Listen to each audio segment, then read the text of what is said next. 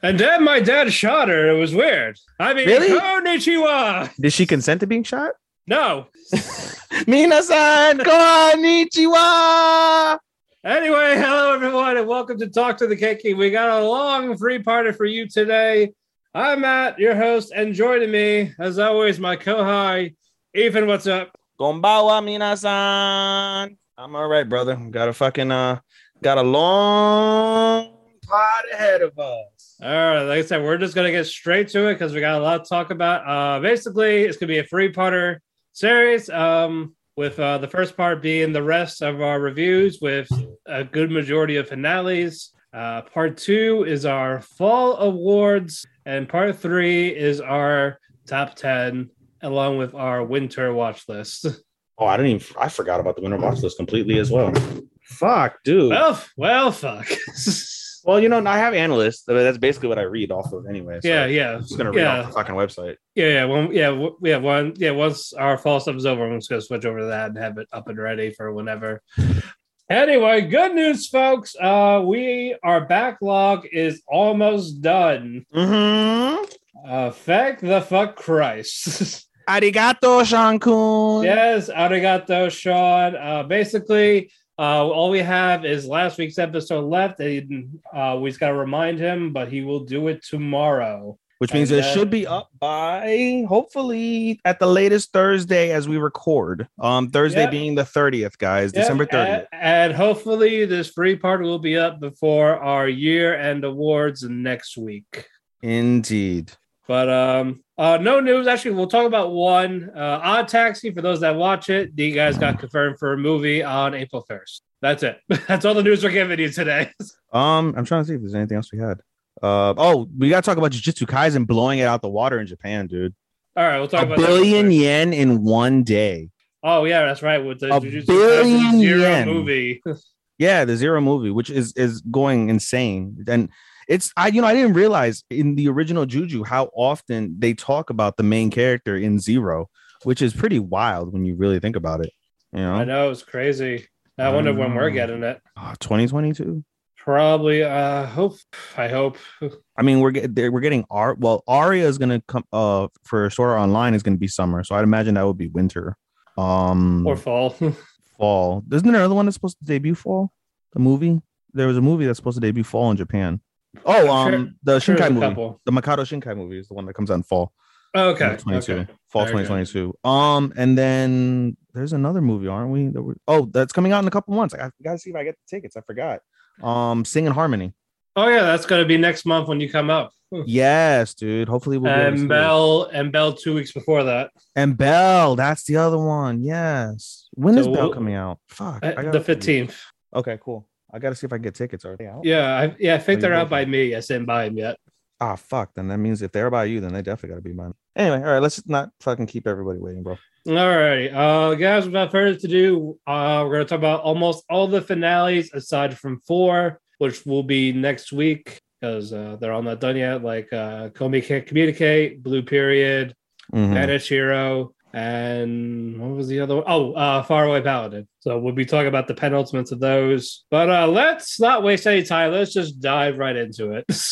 We're diving. I'll go, I'll go first. Uh, I forgot about this last week. Uh, Night Beyond the Tricorder Window. Good job. Yeah. Uh, yeah. So that's an extra one for this week. Uh, I forgot a good chunk of it. So I'll just keep this one brief. Basically, uh, the penultimate was basically about Mikado and his father, like the whole confrontation, because he actually, like, he found out who he is. He got, he was able to figure out his name, and then uh, the father, or we actually don't know his name, so we just call him Sensei. So uh, Sensei was basically belittling Mikado the whole time, and this led to Mikado like standing up for himself and telling, like, "Hey, it's a slap in the face reality. You're the one that left. You fucking abandoned mom. You abandoned me because you're that fucking paranoid. You Fuck bastard. you, you bastard." And this led uh, Sensei to freak it out, and he lost his powers.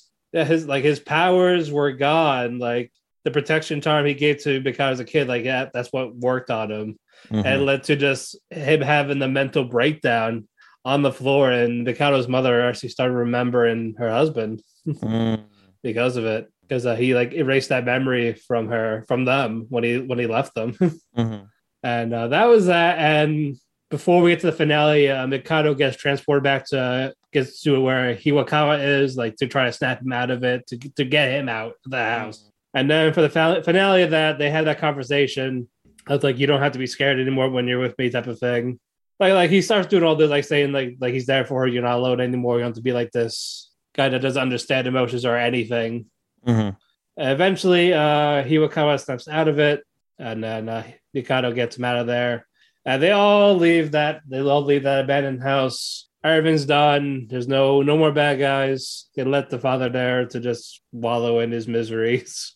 And um, basically, that was more or less the gist of it. Uh, there was no uh, real romance or kissing from the two.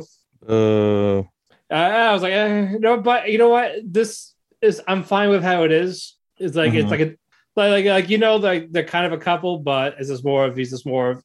I don't this. like you know I just don't like implied shit, bro. Like you you just gotta go full with it. Like either you don't do it or you go with it. Like I don't like that implied bullshit.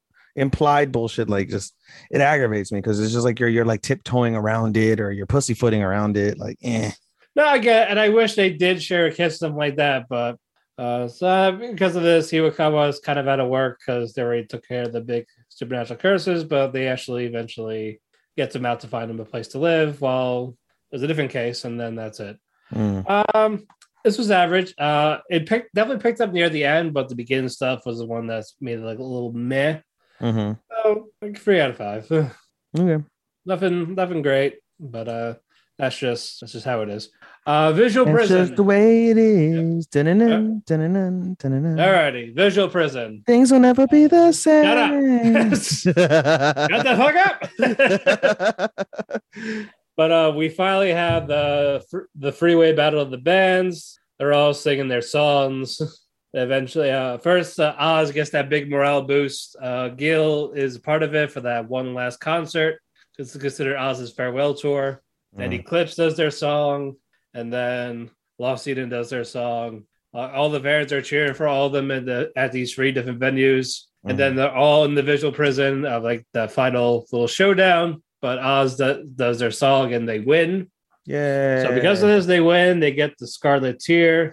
Oz no shorty. Yes, and you see Gil, uh, more of his body deteriorating. Like this is it for him. And then uh, you see Lost Eden and Eclipse give up their remaining Scarlet Tears, which is about like nine each, mm-hmm. to give to uh, to give to Angie. To uh, like, hey, this you got about nineteen Scarlet Tears because one wouldn't be enough. Like, will this be enough? Then Gil's like, it, it's fine. Like, you really don't have to do this for me. Just let me die. Let me die in peace. Fuck. Yeah, that, that type of thing. Like, I'm content. Like, I, I did I did what I needed to do. I helped you. And, like, I told you everything about your family and how I knew them. Like, it's mm-hmm. fine. And uh, do you see, like, just use this on yourself to turn yourself back into human.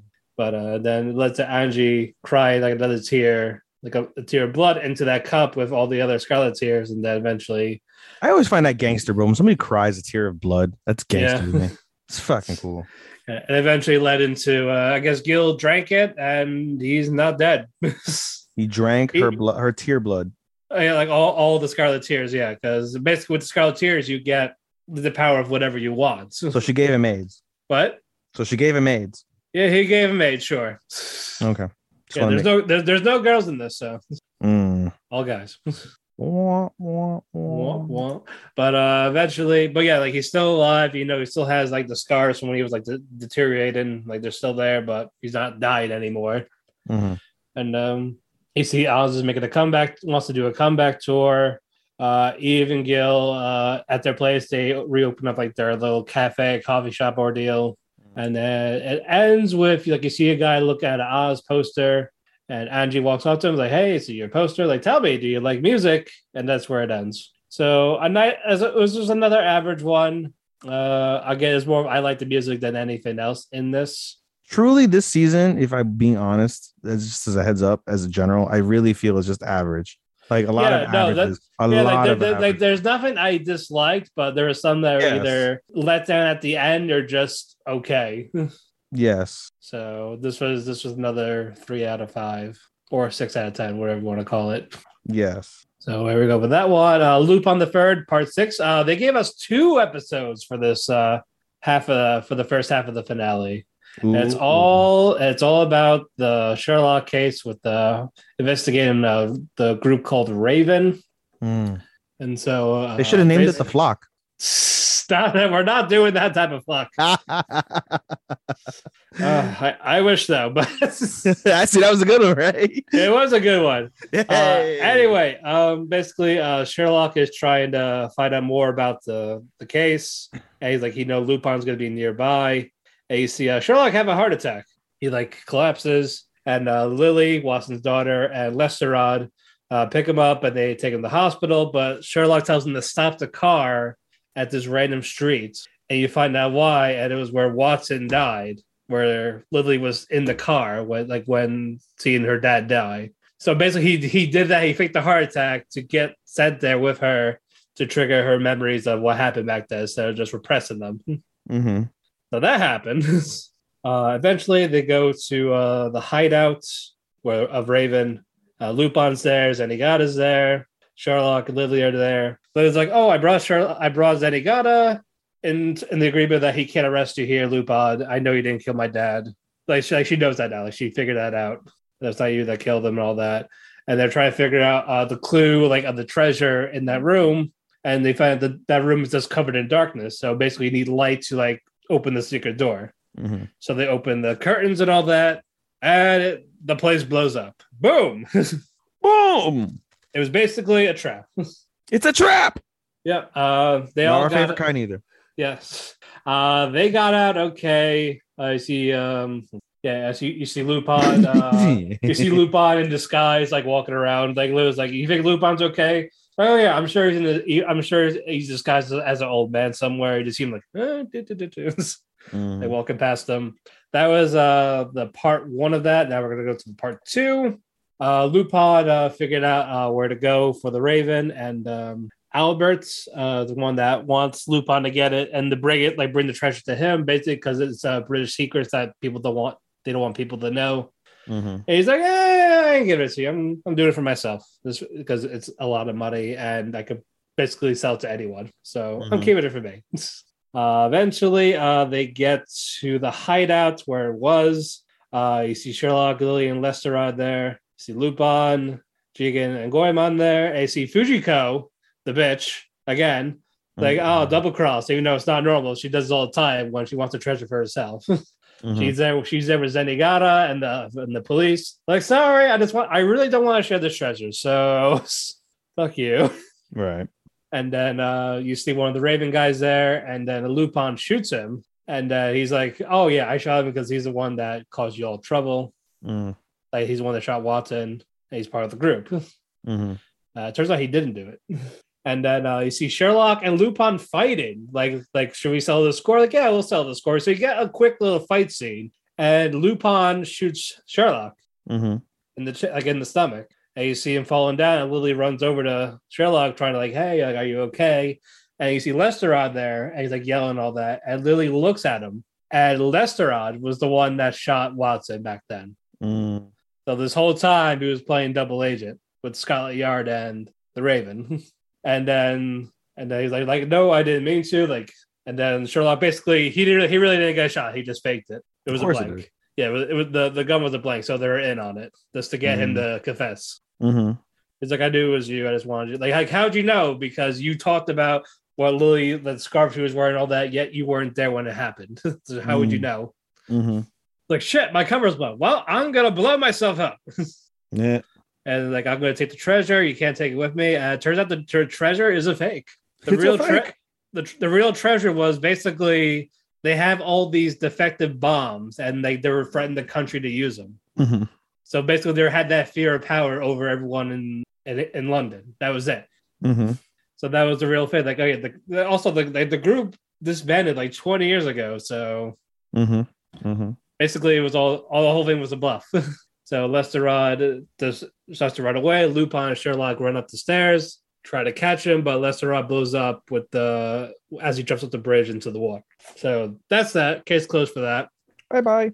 And then uh, and then we get to like near the end of it. Uh, Sherlock talks to Lupin. It's like, I am curious about one thing. Uh, why were like why'd you care about Lily and all that? Like like what was the point of you even being here? Mm-hmm. And he said, well, because when, because because he was there when Watson was dying. And Watson told him to watch out for his daughter. Because mm-hmm. he fought, because Watson fought with Sherlock in the in the smoke. So you thought it was Sherlock, but it was me. Deal. Yeah. Basically. So basically, mm-hmm. he, and so he basically told Sherlock that. It's like, yeah, like I was just honoring a man's wish, but the whole time, like he meant it for you. Mm-hmm. So that's why he did that. And Sherlock's like, well, uh, you got me there. Uh, let's meet again. And Luba's like, fuck no, I ain't coming back to London yeah. after all this. Yeah. So I hope I never see you again. Fuck this. Yeah. Uh, and then uh, he sees Zenigata, Lily, Lily's, what's Zenigata? Like, so I got to go catch him now? And then he sees Zenigata just laughing. like, like, yeah, yeah, I'll catch him. I'll, don't worry, I'll catch him. And there's an after credit. But wait, it's, there's more. Uh, basically, uh, Sherlock is talking to the people with Lily. And then you see this young teenage guy went up to him and like shake Sherlock to shake Sherlock's hand, and he says, "I'm James Moriarty. Nice to meet you." Wow. So, uh, so all that like, basically, yeah, he's like a, he's like a, he's a young kid in this one, kid in this one, and then uh, he went to Lupin saying, "Well, uh, I'm gonna go," and then Lupin told Moriarty, "Like, yeah, watch out for Sherlock. Uh, he's a real handful." That's pretty cool. And uh, Jig- and then Jiggins like, "Do you know him? Uh, you can say he's an acquaintance, but he's someone I don't want to mess with." And then ends there. That's part one. Uh, basically, again, I loved all the stuff involved in the Sherlock. The side stories were either good or okay. So I definitely enjoyed this. Uh, I give it a seven and a half. seven. And a, you hold on, no. So you can't give something a three out of five and then give something else a seven and a half out of ten. Five, three and a half out of ten. Three and a half out of ten.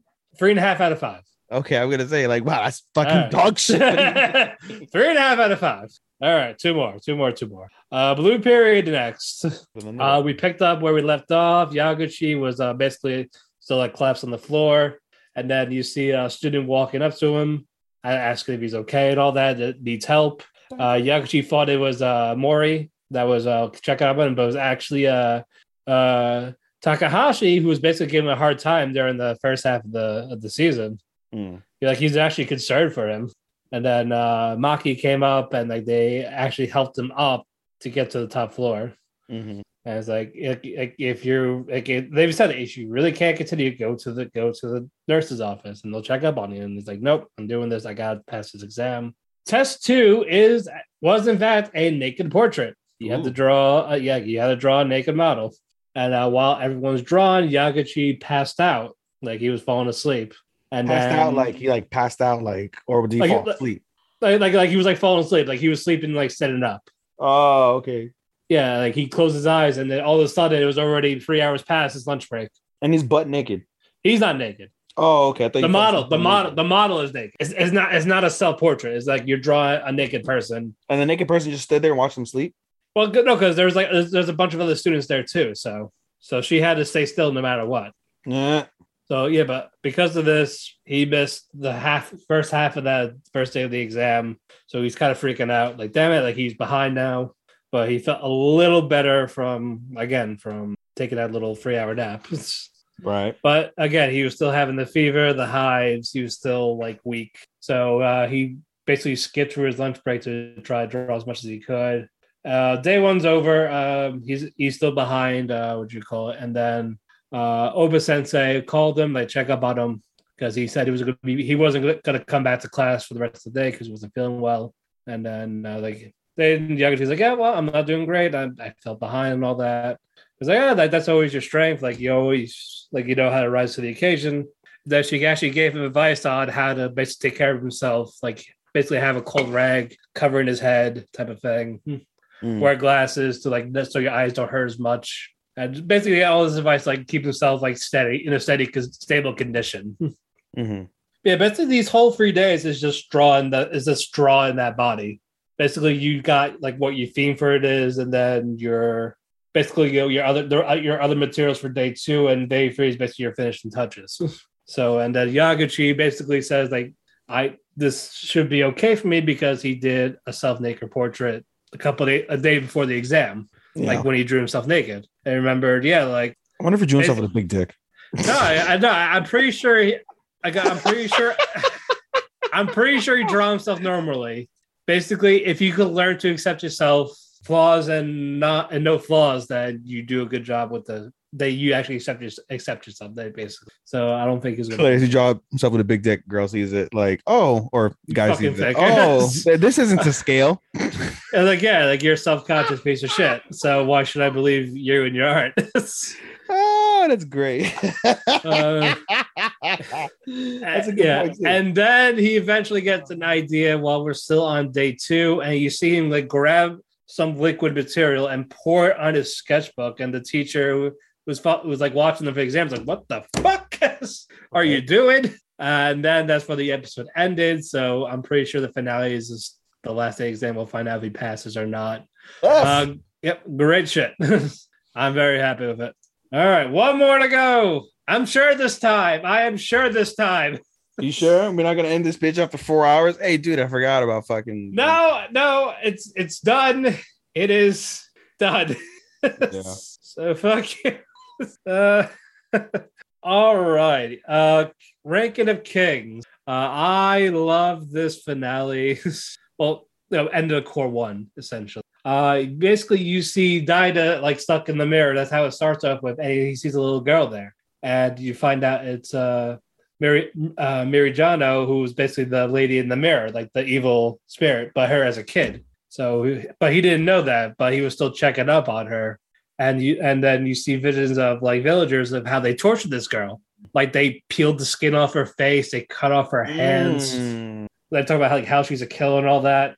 What and the then fuck? and then Daida was basically telling him, like, fuck you guys, I'm, I got protected, leave her alone. And then he tried, and he wants like, like, hey, like, what's your name? Well, help, like, help, help me get, help me get out of here. We can get out of here together. But um, Mir- Miranjo just left, just left it, like, fuck this. That like disappeared into the, disappeared into the background. So uh, that that part happened. That was that was basically the first half of it. And then the second half of it, we go back to uh, Boji, Kage, and Despa. Uh, Boji's training is done, done. He's about to like, he's like he's about to leave again. Despa's like he's proud of him. He actually gives him like words of encouragement. And he's like, like you could overcome all this. Like, just love everything about yourself. Like, like fuck what people say. And lets Boji cry because he hasn't like hurt because yeah, no one's really told him that type of thing. And it's good that he has someone else on his side that's not just Kage. And then basically. It's like, oh, shit. Um, and that Boji decides to go home because his family's in trouble. His mom's in trouble. Who's basically getting ready to go to war with King Bose, or the dad, the yeah, the dad and her husband. And all while all this is going on, the actual king of the underworld is actually getting ready to help. Like, like he's getting ready to go to battle too with the lady in the mirror. Because uh, basically, uh, uh, basically, uh, a prisoner was gone, and they took him. Basically, like, well, uh, you're gonna go find this fucker, and you're gonna go arrest him, bring him back, or kill him. Mm-hmm. So we're so we're getting ready for war in the Second Corps, mm-hmm. and I can't wait. So great stuff. First half, five out of five for sure. Mm. So I I love this series. Uh, all right, that is it for me. Your turn. Oh, my bad. I was reading something. I'm just kidding. Like you, motherfucker. I'm just kidding. I'm just kidding. I know. I know. Um, all right. We'll start with one of the ones that finished for me, and that was Scarlet Nexus. Um, basically, we left off with everyone forgetting about Karen. And so this episode happens, and the world is happier and better. Um, the sky is clearer, and everybody's still forgotten about Karen. Um, and slowly but surely now everybody is basically forgetting about Karen with the exception of Kasane and Yuito. Um, we we learn basically it's like an after show. Basically, we learn about everything that happened after the events of uh, of the, the penultimate episode. And so um, we see Yuito um, had uh, another episode with his brain because his brain was too um, inconsistent uh, because of everything that went on throughout the season. And he's temporarily in a wheelchair, which is pretty wild. Um, and he's going to lose the majority, if not all of his psionic powers. So that sucks. Um, and then we see Kasane, uh, Kagero, and um, the other chick from Togetsu. I forget her name now. Um, but they're going to be basically a part of the moon exploratory program. So they're going to basically send them to the moon to find out what's happened in two hundred years since uh, everything was established and to find out what's going on, if there's still others on the moon or what's going on, if there's anybody left on the moon, et cetera. Uh, so they'll be part of that. Um, uh, Alice, who now is revived thanks to Karen sacrificing himself. Um, Alice is now a commander along with... Um, ah, what the fuck is this guy's name? Uh, Shinden. Um, so he um will be part of that as well. And uh, I'm sorry, their commanders rather. And then basically the episode just kind of follows like on the aftermaths of everything that goes on. Um, and and so forth and so on. Yeah, Yuito's uh, brother gets uh, pinned for the everything that happened and is thrown out. Um, and basically the Sumeragi clan and then the other clan as well that was running the hospitals. Those two clans are ba- that were once prominent clans are basically being scapegoated, and they're under extreme scrutiny right now um, amongst all the people, because basically they're pretty much behind what has happened. So it's going to take time to rehabilitate, but you know, they're going to be working towards rehabilitating their images and stuff of that nature. And so the episode basically ends with uh Yuito and Kasane.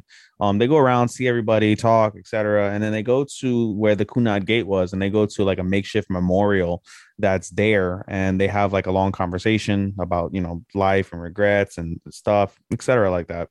And then basically they Yuito says like, hey, I'm gonna get into politics. Um, so that way I can restore, like, you know, the good name of the Sumeragi, like, name, and I want to do more. Um, oh, and I forgot to mention Karen's brother now is the chief of the O S F. Um, it's funny. This little like dinky, like fourteen year old kid is the chief. It's kind of funny. Again, he's not really fourteen. He like looks like he's fourteen, but he's like twenty something. But in any case, this dinky little fucking kid, he's the fucking chief. But anyway, so he's the chief, and he said Yuito's basically going to work with him to make the world a better place for for duds, because duds are like, you know, hardly considered human in this like day and age, and they want to make their world better, and they want to make the government better, where the people will trust the government again and not worry about lies or being like, you know, potentially abducted or experimented on, or worry that they're like, you know, looking at them, et cetera. So they basically reaffirm that. And then there's still others that exist. Um, there's another attack, and uh, Kasane runs over there. Um, and then we basically just, you know, see the end of the series. Um, it wasn't bad. I gave it a three out of five, I'd say. So, um, like I said, the beginning is kind of slow. The middle is eh. Toward the end of the middle starts to pick up, and toward like the last like s- the last quarter of the show, it's like really really good. This, in terms of storyline, animation's hit or miss. Um, where sometimes it's really great, sometimes it's meh. So story music is I'm sorry, music is whatever, you know, doesn't, you know, do anything or isn't bad or anything like that, but it's not like, oh my god, amazing. So um I gave it a low end three out of five. Uh, moving on, we'll go to the penultimate episode of Banished Hero, which is one of my surprises of the season. So basically, um, with Banished Hero, we see an all-out battle between um, uh, Rit, uh, Rit, Rudy, uh, Red, and um, everybody else against uh, uh, Ariz and um, the the demon Shin Shindanan. I think it's Shindanan or something like that. Anyway, against the demon god, basically. And we see this battle that commences between everybody. Um, we see Danan, who's there, and he first faces uh, Shindanan, and he actually gets like really close to finishing him. Then Ariz turns on him, and Danan is is incapacitated. Um, they restore upon Rudy and them finding him. They restore him. They tell him the rest. They go after him, and we find out that the sword, the sacred sword that Rudy uses, is te- is an imposter sword, and that um, that if she uses the this sword that's there, like this relic sword, which is like a replica, or which is like the real sword that the first demon, I'm sorry, the first uh, hero ever used, that it'll enhance her blessing. And so they take the swords, they go after each other, et cetera. And um, again, the battle commences. Uh, over the course of time, they everybody gets kind of split up. So Ariz basically Ariz faces Rit and Rudy. I'm sorry, Rit and and Red, and um, uh, Rudy and the Demon King go off to face each other. And uh, basically, at that time, Theodora, um, who's the last member of the um, oh, I forgot about Tisei too. She's there too. Um, but Theodora is the last member of the um of the party. She's with Albert, and so basically, um, at Ariz almost defeats Rudy and I'm sorry, uh, Red and Ritz. Almost defeats Red and Ritz, send, sends them down a like an elevator shaft. Um, as they're about to die, Danan, who's recovered, saves them and sends them back up the shaft over to um to Ariz. Ariz is like, why can't you die? Da da da da. And so. Um, they basically overwhelm Ariz and uh, and kill him. Very good. Kill him. Lovely. Thank God. Anyway, Theodora comes in. Theodora turns on Rudy, binds Rit. I'm sorry. Yeah, binds. Yeah, binds Rit.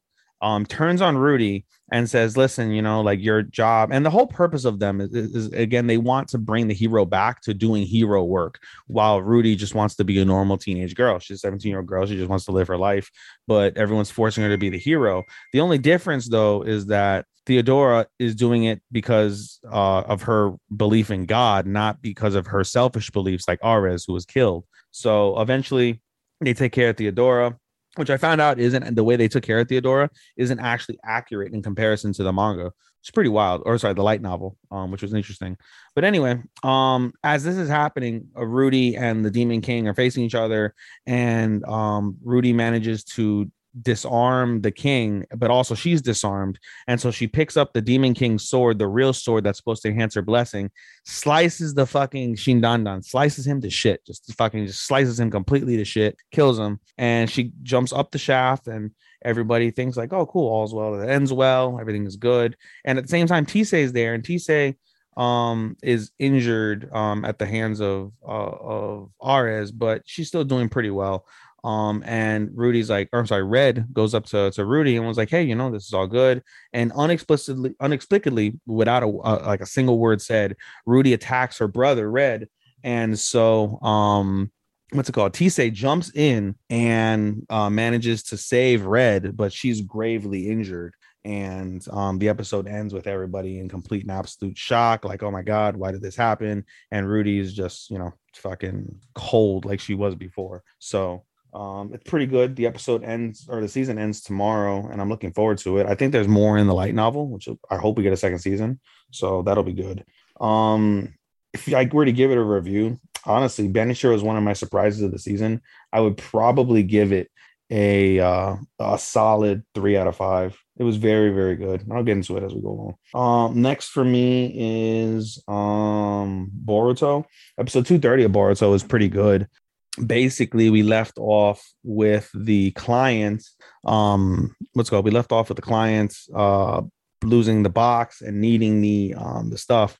So the to retrieve the, the medicine back. And so um, basically, uh, what's his face? Uh, God damn it. Um, Kawaki. Kawaki goes over with the client to go retrieve the medicine. Meanwhile, uh, Shikadai and Chocho are going back to the village. And so... Um, as they're doing that, we find out basically that uh, Konohamaru rec- like pinpoints like the issue going on with the six boys, and we find out like, oh, like they're everybody's correlated. Like this is a, an attack in the land of calm seas, and uh, Naruto recognizes like, oh shit, that's where we sent Kawaki, Shikadai, and them. So go ahead and send reinforcements. Team Seven should be around there. Go send them. And so Team Seven, when they're told of the mission, they're like, oh shit, Boruto is right, because Boruto had thought like, yo, that th- th- those guys aren't right. He noticed that uh, when they were doing their mission, but they couldn't do anything because they had their mission. And so as they're going off to intercept uh, intercept Team ten, um, they find Shikadai and Chocho, you know, and they figure out, they get everything that's explained going on, et cetera. And so um, Mitsuki and Sarada take Chocho to, to the infirmary, so she gets worked on, and Boruto and Shikadai go off to intercept um, uh, Kawaki and uh, the, and the client. And so with the client, um, they're after him. They manage to catch up, and they end up getting caught in like a mist jutsu that basically sucks out all the water from everything surrounding, like all the life surrounding them, including themselves. And so when they do that, they um they have to battle in between. And also the jutsu, not only does it suck out all the water there, but it also displays um uh like what's it called? Images or not images, like hallucinations, basically, more or less, of of the the, the caster. Um, but Kawaki's able to to figure out eventually. He uses fireball jutsu to break through, and he notices some red strands that are basically kind of acting like a barrier. He finds the red strands, is able to take down the caster with the with his like, you know, fucking like demon arm thing that he has. That's like scientific ninja tool, takes him down. Um, and basically they're like, oh, all, all that, that's end well. Throughout this incident, though, one of the things that they had to fight back on was like a like a giant spinning blade. The guy threw like a giant spinning blade and was like controlling it with the with the um with the blood uh the blood threads. And so as Kawaki gets closer to tie this dude up, he pulls the, the spinning blade toward Kawaki. Kawaki's going to get cut, and the, the boy who he's escorting uh, sacrifices himself so that he gets hit and not Kawaki. And then Kawaki knocks the dude unconscious, and the boy basically dies in his arms. But before he dies in, in Kawaki's arms, he entrusts him with completing the mission, giving the box and the medicine over to the sensei. And so um, he does that. And at the same time that he's that the boy dies in his arms, uh, Naruto, I'm sorry, uh, Boruto and Shikadai uh, meet up with him. And the three of them, I should say, they defeat the, the guy finally. Um, they incapac- incapacitate him. And then they go over to um basically finish the mission. They end up having to like to defeat some more like little small job guys, basically defeat them. Uh, Kawaki hands over the stuff, and that's that. But he's deeply disturbed by everything that's happened. Um, and he collapses due to exhaustion and and, and just, you know, that weight of guilt. He wakes up and he's in the hospital again. Everything is all all's well that ends well, you know, but that's good there. He wakes up, everything's cool, but he's still disturbed. He's still feeling this guilt because he let this boy die. And so after he he's not cleared, but he's like, I'm fine. And he walks out the hospital, and waiting there is Shikadai. And Shikadai is like, come follow me. And so um they end up walking to Konoha's cemetery, and they stop in front of Shikaku's grave. And um, basically, Shikadai is like, yeah, you know, you don't have to do this alone. You know, you may not think think of us as teammates, but as shinobi, we share each other's pain, including our successes and joys. We share each other's pain and sadness and agony. And so don't think that you're alone and feeling sad over everything that happened. I'm the team captain, and it's my responsibility. And just as much as you failed, I failed too. So don't think you're alone. And, you know, that's it. He goes on his way. And so the end of the episode, basically Kawaki goes over to uh, Naruto and asks Naruto, like, hey, let me take my final test again. Like, I don't want it to end the way it ended. Like, you know, like I, I want to be a shinobi. And Naruto's like, don't worry about it. You're not taking another test because you passed. Shikadai said, because you care about other people the way you do, um, you're fit to do uh, missions. And so basically the episode ends with Naruto saying, like, you're going to do missions with me from now on and again in level. And that's that. So I thought that was pretty cool for that story. And then finally for me, uh eighty-six. What could also, have been also we should mention uh per- yeah, oh you are okay I was going to okay I, I was leading into that but with that okay long all, ass right, all, right, that, all right go ahead I was leading in with that long ass sigh that this fucking anime should have been in my top three should have been in my top three of the season. I'm still gonna rate it, but it can't be top three because it's not fucking complete. You want to know why it's not complete, guys? Because of the fucking shitty ass fucking delays in production that's hampered this fucking show throughout this entire season. Before the episode was uh, released on the previous Saturday, that Friday it was announced that due to production issues and wanting to make sure that the last two episodes are up to the quality that eighty-six has produced, they will be postponing the last two episodes of the season of the show of that season, I should say, until March twenty twenty-two. So we're not going to get this until the end of the winter or the beginning of spring, whichever one. Either way, we're not going to get these last two episodes until then. So it's kind of a kick in the dick, and I'm really pissed off that that's what the fuck happened.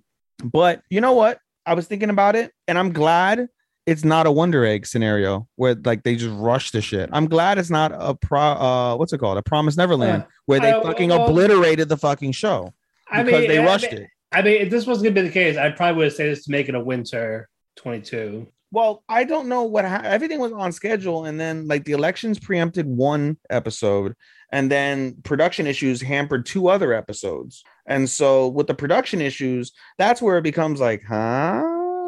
And, you know, as far as I can tell, there's no real drop off in terms of production over these last few series, like few episodes. Everything has been pretty solid. And so I'm appreciative of the fact that they'll want to fuck my one of my favorite series in the ass. I'm very appreciative of that. But at the same time, you know, it's a little disappointing because, like I said, it should have ended. And the way it's ending is just so goddamn strong. So um, let me jump into the episode. So basically, in the previous episode, as I alluded to, um, uh Shin and Raiden have a conversation, um like that little argument, and basically at the the whole gist of that argument was that Raiden didn't want Shin to do it alone. He didn't want his battle to be alone. They all shared and and equally in everything that they've been through, and they all want to experience the same thing. Either we all die together or we all live together. This is the outcome. There is no other outcome as far as they're concerned. And so basically forty-eight hours into their mission, um, they, they uh, again, are in pursuit of everything of, uh, of the Morpho. And as they're in uh, pursuit, slowly but surely, each of them get cut off. Um, they're traversing a cliff, and um Anya uh gets cut off um because they take out her they take out like a leg, I think. Um the the Legion take out a leg of her of her her Juggernaut, and she's like, well, I can't go any further, but I could take these guys out, so all good, keep on going. And then I'm sorry, it's Anju, not Anja. Anju Anju gets taken out, and then um one of the other eighty-six gets taken out. Where it's like, well, you know, the, the rest of the field is open field, and we're gonna have more Legion coming. I'm gonna protect your back. I'll stay a sniper. And then another eighty-six gets taken out, and then another eighty-six gets taken out, this time by the Morpho. And so basically, slowly but surely, all of the eighty-six are taken out, and so the only person left to battle uh Kiri um in the Morpho is um is is Shin. And Frederica basically is there with Fido. Frederica is forced to take shelter in Fido, and um she's quote unquote locked in to Fido um during the battle with her, with uh, him and Shin. And the battle is pretty fucking good, very back and forth battle. Um basically uh Kiri won't allow Shin to get close, and we find out over time the reason why he doesn't do that is because Kiri in his lifetime was also a close range expert when he was battling, so he basically understands all of Shin's patterns and similarities because he was similar back when he was alive. And so over the course of the battle, Um, the Morpho and Kiri managed to um, to take out d- different pieces or exhaust um, the the machine that Shin is using. And so at the end of the the end, like toward the end of the battle, um, Shin is almost is exhausted, like his machine is exhausted, and he's got one round left. And again, he can't he can't get in close to shoot his like w- close up shot. He doesn't have that ability. And so um, anyway, um, yeah, so. Where was I at? What when is this? So I can have Matt cut this out. Uh you were talking about a battle. All right, I'll have him go back at eighty-six. All right. So as they're getting close, um, again, can't reach them, can't reach them, can't reach them. And all of a sudden, out of the sky are fucking um, what's it called? Um, ah, what are those mortars? Fucking random mortars start dropping from the sky. Those mortars are eerily similar to the mortars that Lino would fucking shoot for the for the eighty-six. And uh as the mortars are dropping, you hear like a distorted voice, like right? So you can't tell, it's not audible, but it's a distorted voice coming in through Shin's um through Shin's uh what's it called thing. Actually, I skipped the part before the mortars come in.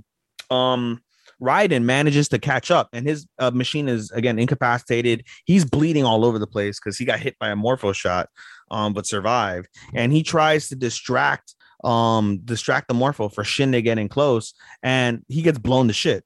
So as far as we're aware of, as it stands, Raiden's dead because Raiden got blown to shit by the Morpho. And so again, uh, what's it called? Shin's got one shot. And then all of a sudden, all these different fucking mortars come in, and we see different mortars. We see explosive mortars. We see mortars that uh fucking shoot napalm. So napalm mortars. Like we see all these different mortars trying to help Shin, trying to take out the fucking Morpho. And he tries to get close, try to get close. He still can't get in close.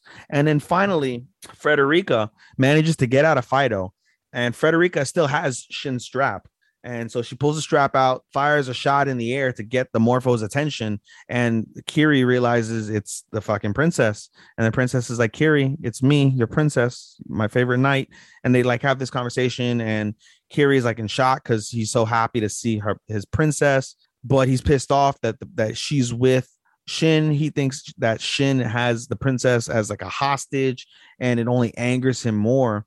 And basically, um as he's about to finish Shin off, uh Frederica, the princess Frederica, puts her gun puts the gun to her head and was like, you don't want to do this, I'm gonna kill myself.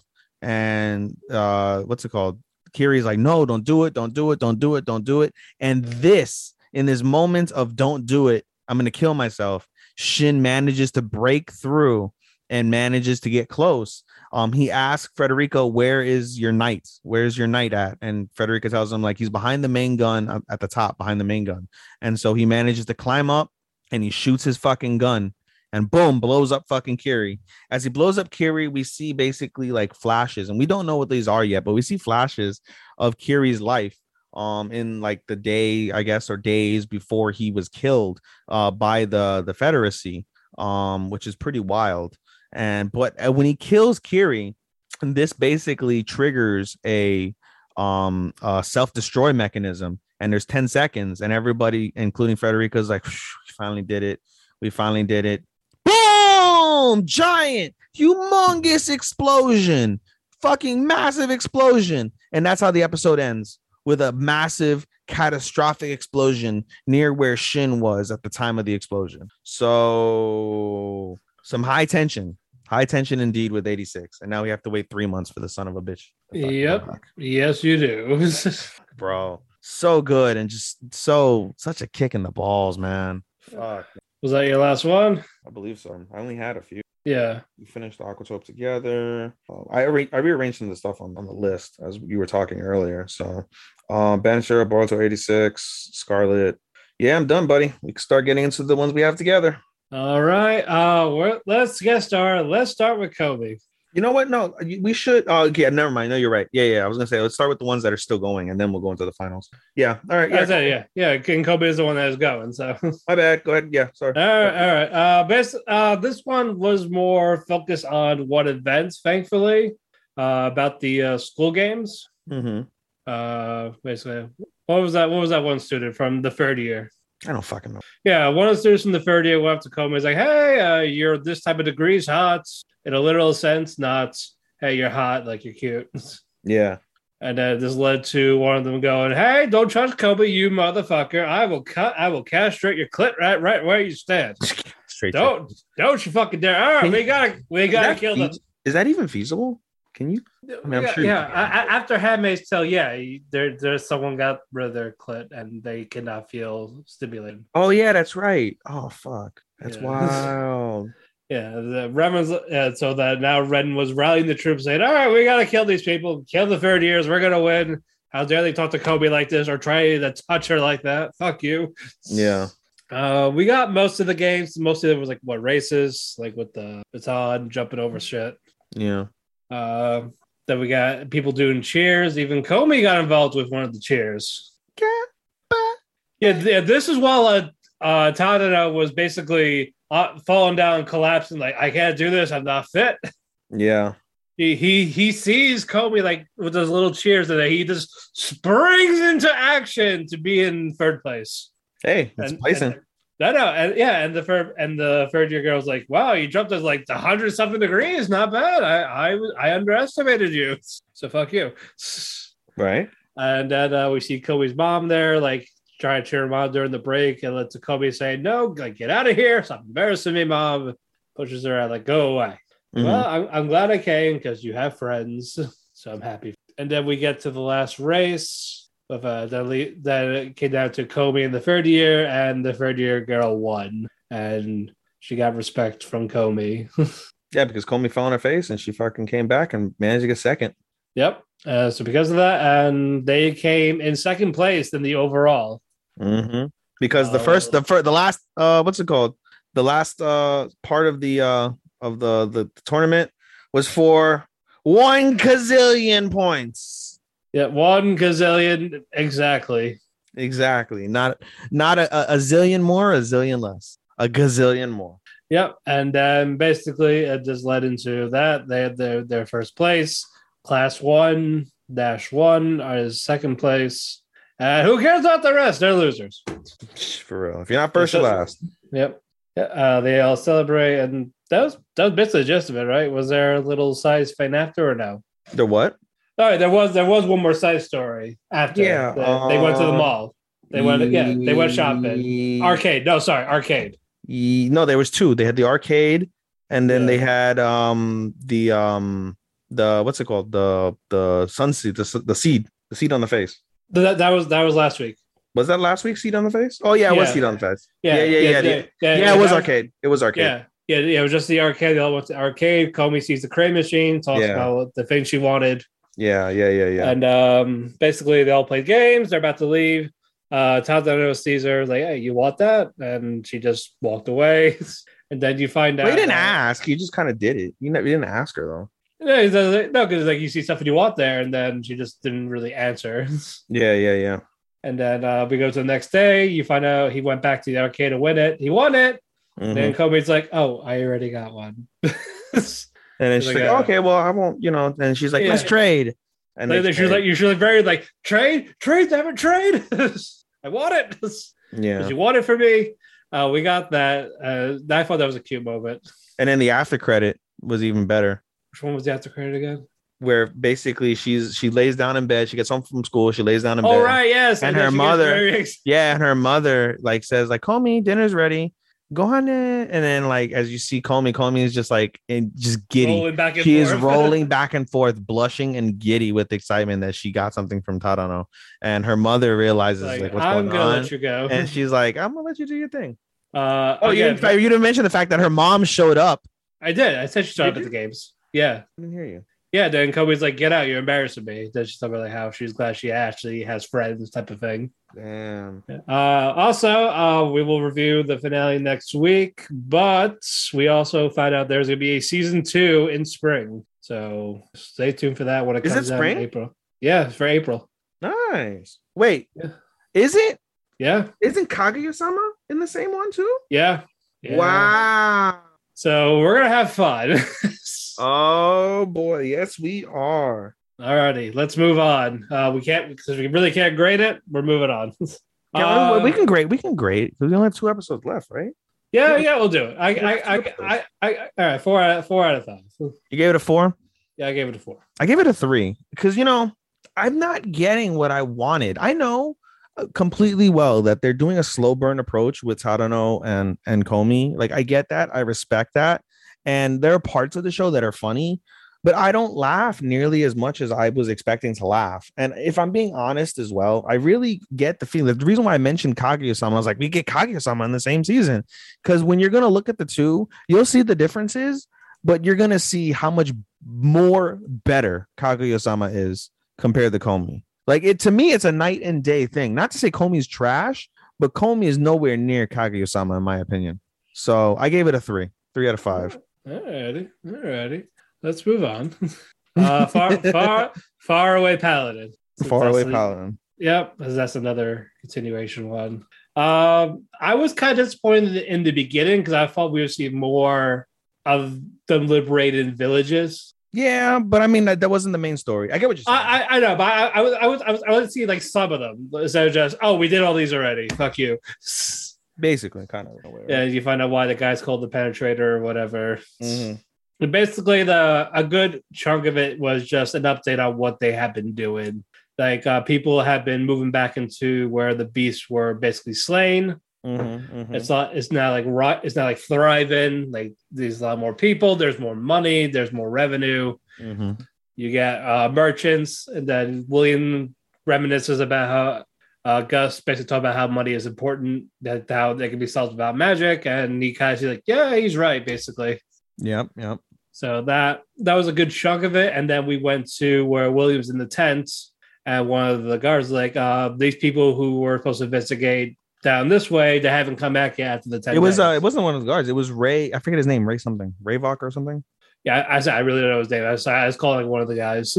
Ray, I, I you know I kept wanting to call him Reykjavik. And I was like, no, that's the fucking capital of Iceland. What the fuck? Yeah, yeah. No.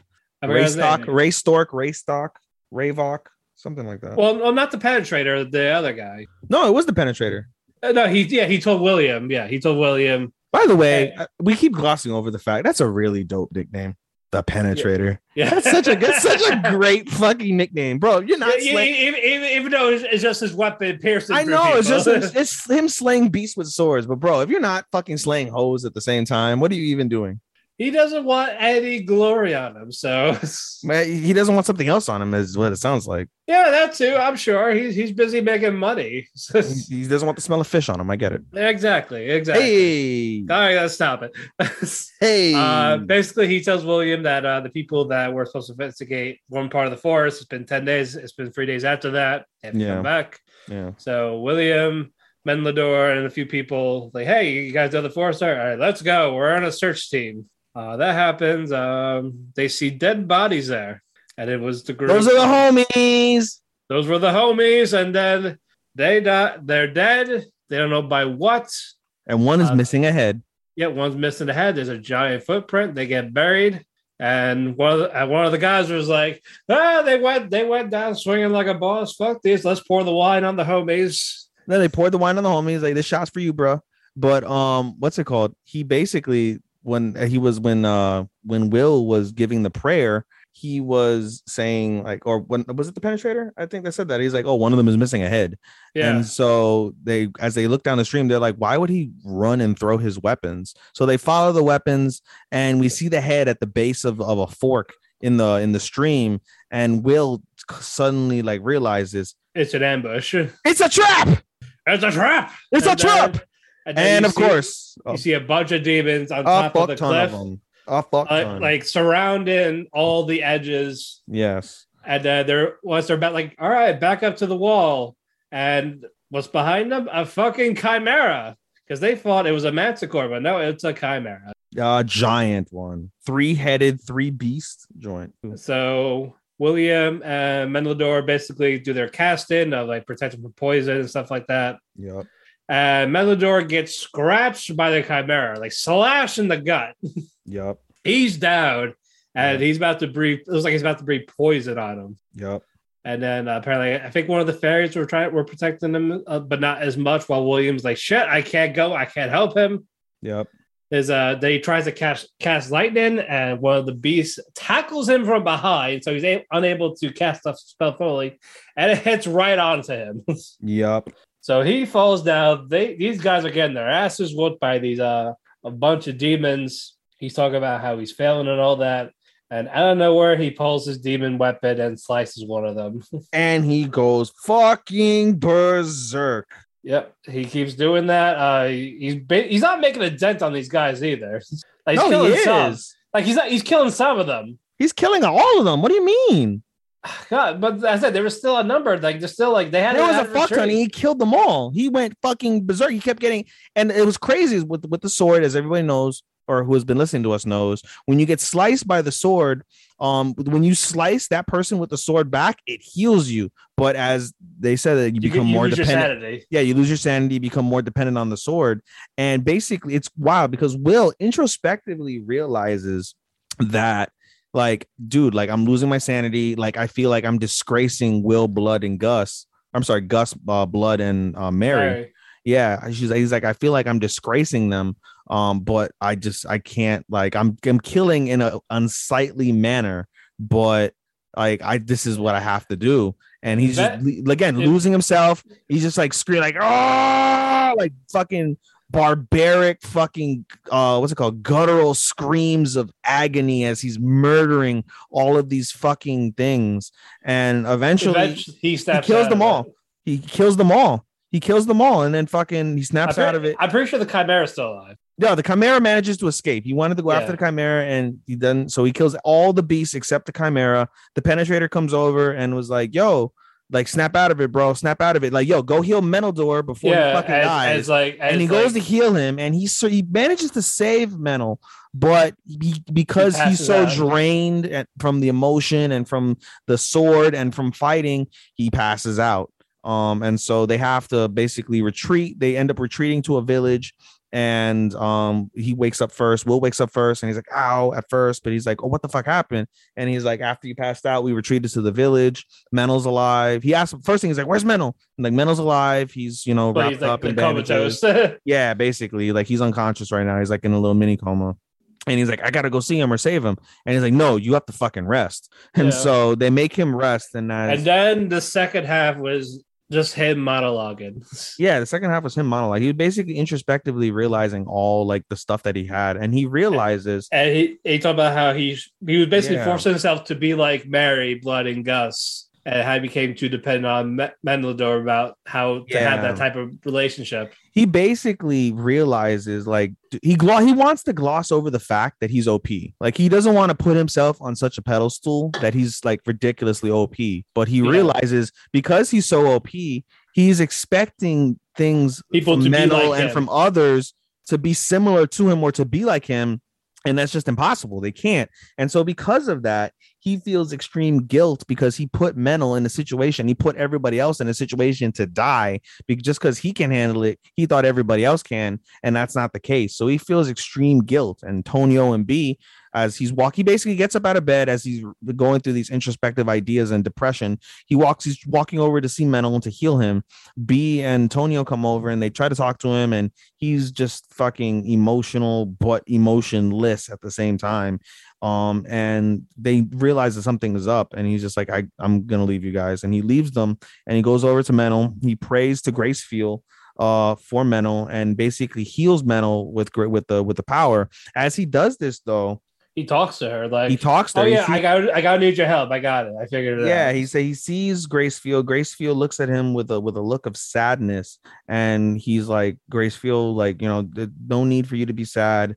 Um, I promise to do everything for you. I promise to, to fix everything. I'm going to fix it on my own, so you don't have to worry about anything. Grace Field says nothing. The image lifts up. And he, yeah, but she also looked disappointed when she was disappointed. A little bit, yeah, like like this, but is, like, like, like like like that's not what I wanted you to say. Yeah, like this isn't the route I want you to take. But at the same time, she's content to let him try and figure it yeah, out. Yeah, um, like like she knows, like she needs people. Like he needs to be his own person. Yeah, I think with Menlador, whenever he goes to find him at the finale, they'll have that conversation. But uh, eventually the episode ends with uh, we'll, we'll leave it in the, the room, and then Melador wakes up and takes the uh, bandages off. Yeah, and he realizes, like, oh, shit, someone wet was here. Yeah, uh, yeah he he knew Will was there, so. He knew it was Will. Yeah, he had to know it was Will. Yeah, yeah he, knew, he knows about the wet dreams. Uh, but that is it with that. Uh, we got the finale. We'll talk about that next week. Mm-hmm. Should be crazy. Let's rate it. Uh, I give this a three, three, like, like three, three and a half. I wish I could give it a half, but I can't. But like, I really, I don't know, man. Like I, because I can't give it a half, it's closer to a four than it is a three. And right. I'm giving it a four. All right. It's a low fair. four. Like I would yeah. give, if I could it, give it a, th- it, it, it definitely got better. If I could give it a three point seven five on Analyst, I would give it a three point seven five. Right, right. I don't want to give it a three because it's way better than a three. And it's not full yeah. level, but it just logistically, it just makes more sense. Yeah, yeah. If I was going like out of ten, it'd be a seven. yeah. Yeah. But since it's a five, it's about like three, three and a half.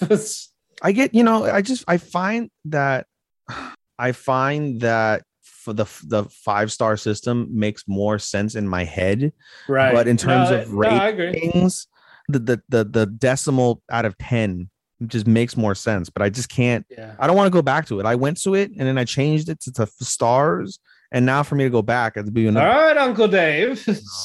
yeah, you know. All right, uh, I believe that that's it with the continuations for the next week's finale. So let's get to the end of Core One, the Platinum End. Yes. My fucking God, I hate, I hate him. I hate Mirai.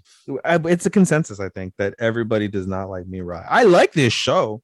This show is great. I know, but the fact that he's such a bad character, just, dra- it, he's just a make pussy. It about, he's a just, fucking pussy. Just make it about Metropolis Man and Mikado. I like those guys more than him.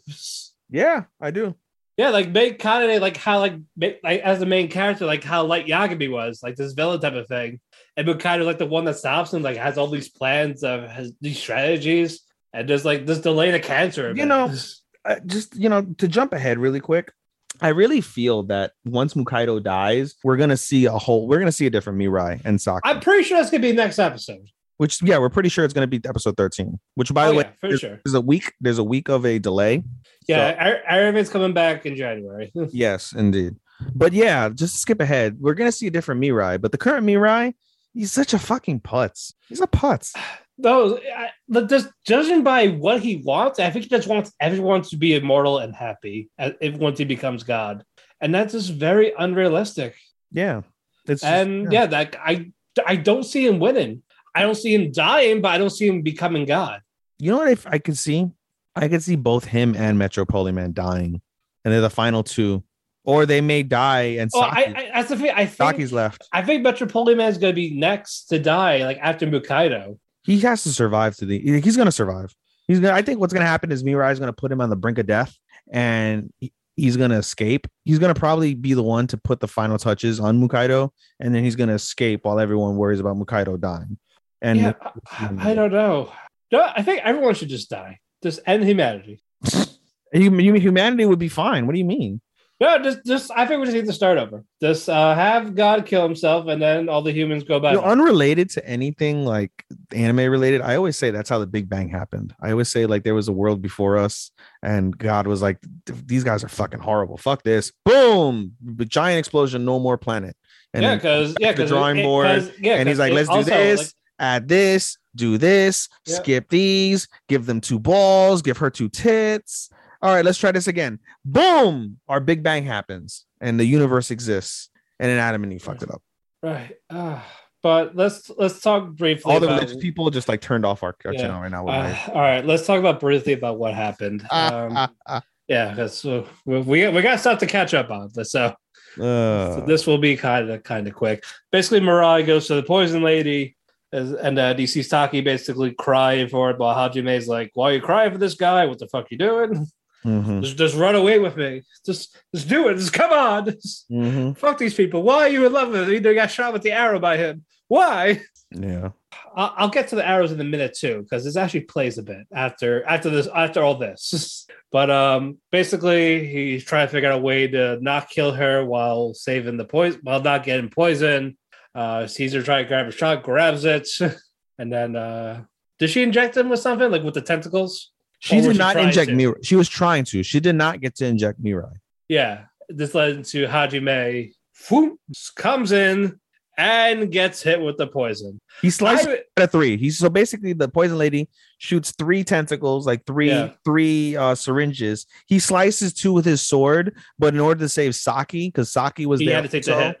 He took the hit for Saki, which happened to take the hit for Mirai, and Hajime melts. I was just, I, I Metropoli Man should have killed him. There should have been a fight between those two. Yes, there should have been. I, I think you could have done away with that type of thing. Yeah. And now Mikado is getting weaker, and he starts. And he basically falls down. Well, before that though, he Metropoli Man goes to the kids like, "All right, you're next." He's like, "Fuck this, I'm out of here," type of thing. Yeah. And he kind of bounces. So goodbye, guys. Thanks for coming. Rip. And now, and now, yeah, now Metropoli Man's by himself. And oh no, you didn't mention you didn't mention that the fuck the reason why he's by himself is because the only person left after they kill the fucking after they managed to kill the uh the girl, yeah, um, the poison lady was the boy, and we're like, we. I said he like he, like, he left. Yeah, and the boy was like, "I don't want to die. I see how you shoot your comrades. Fuck that shit. Bye." And he fucking dips out, leaving Metropoli Man alone. Yeah, I said that. Did you? Yeah. I didn't hear you. Yeah, I said that, and uh, now Mikado basically he's so weak right now he just collapses. Yeah, uh, like it's like he can't even lift up the he can't lift the big gun. He can't do anything. Nope. So he's near the end of his rope, and uh, Metropoli Man's like, "Hey, uh, Mirai, I'm gonna fucking kill you right now. Let's do this." They're basically White Arrow versus Red Arrow, and Mirai has this monologue. Well, first before that, Mikado's like, "Just kill him." Yeah, but basically, even though he's got shot with the red arrow, he's not listening still. Because basically, you listen to the guy no matter what. Well, some people have more powerful, you know, minds and. You oh, know, well, apparently he does. Apparently, it means fuck that. He had no problem doing it for Saki, but not Mikado. Hey, there's not a clear representation here. It's not. not no, not, it's not. It's, it's not, not about equal that. representation. It's not about that. You got shot with the arrow. You listened. Yeah. And he's just saying, "Fuck you! I'm not doing it. No one should die. Let's all be free and happy." Yeah. Fuck you, Mirai. God, and even Metropoli Man just fucking laughs at it. Like, you got to be kidding me. That is the stupidest thing I heard. And now that's what basically they're gonna have the arrow showdown, White Arrow versus Red. Indeed. Alrighty, uh, three, three out of five. There's a lot of good stuff, but Mirai just dropped. I, I like the other character. Yeah, but, I would but, say so. what, but whatever. What fucking ever. Well, we'll see how season two, uh, or not season two, core tour, core two finishes. Yeah, yeah we'll see because that's gonna be the end of it. Alrighty, moving on. Moving. Uh, Demon Slayer, Red Light District. Great episode. The, the, we got, we got what we wanted. We got our, we got a fight. But uh, before we get to that. Uh, Tanjiro, sorry, not Tanjiro. Inosuke. Tengon. He tells Tanjiro oh. and uh, Inosuke, like, you guys, like, I don't like. He wants them to back out because that he was gone. He got kidnapped because he he figured he because he while he was patrolling, he didn't see him there. He's basically gone. Yeah, he got t- he got taken by Daki. He got got. He got got. So uh, Tengon Tengon just tells him, "All right, guys, you're leaving. You're done. There's there's no shame and there's no shame in quitting." Yep. And then uh, basically they said, "Fuck that." Yep. Uh, Tanjiro's like, all right, I'll meet you at your where you're staying later. And so Tanjiro goes to uh, the uh, head lady there, there, or the high the high whore.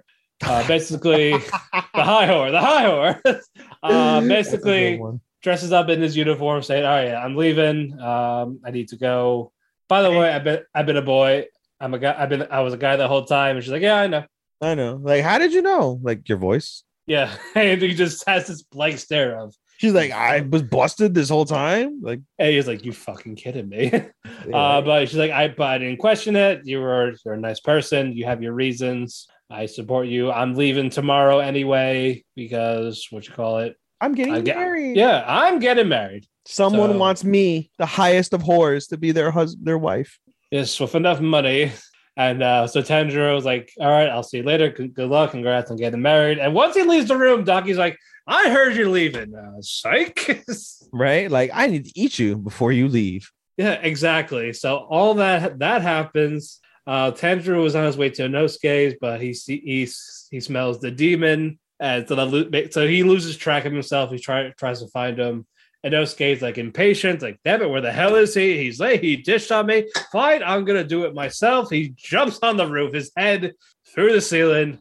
It's like, hey, mice, get me my weapons. Muscle, muscle, he, muscle, muscle, yes, muscle, muscle, muscle, muscle, muscle. Yes, these muscle, muscular, muscle, muscle. These muscular JoJo mice have, have his weapons, his boar mask. Which, by the way, we could we could skip we could skip ahead two seconds to the um the the, the credit scene. Did you do you watch the after credit scenes? I did, I did, I did. Yeah, the after credit scene explains that fucking these mice need are need to be. But what did he say? They need to be um and they need to have like no ego, but they need yeah. to be vain so they can appreciate their muscles, so they could be the ultimate muscly mice. Exactly, the the muscle, flamboyant muscle. mice. Muscle, muscle, muscle, muscle, muscle. Right. Muscle, muscle. While all that happens. Uh, basically, more or less. Oh, I was saying we're going back down. Uh, so he so he leaves he he leaves the house. Hey, fuck all you guys. This is me. Oh! Bye. Coming through. And uh, we go back to Tanjiro. Uh, the scent's getting closer. He knocks his door down. He sees Daki with the girl. Yep. And it's like, oh, uh, like you're no threat to me. How many of you are there? I already got one of you. So. Yep. And then this led, and this led into a fight. Tanjiro got his ass whooped right away. He got fucking yeeted yeah. across the fucking building yes. into another building. And he's like, shit, I can't feel myself. Fuck, no, I got to get up. He gets up and the strap to the fucking box that's holding Netsuko breaks. He puts the box down like, hey, I can't fight while I have you on here because the strap is broken. Don't come out of there until I tell you to. Nezuko has a, a like worried look on her face. And basically, that's how the episode ends. Well, actually, no, no, no, no, no, we, no, no. He, no, yeah, we he, see the actual battle.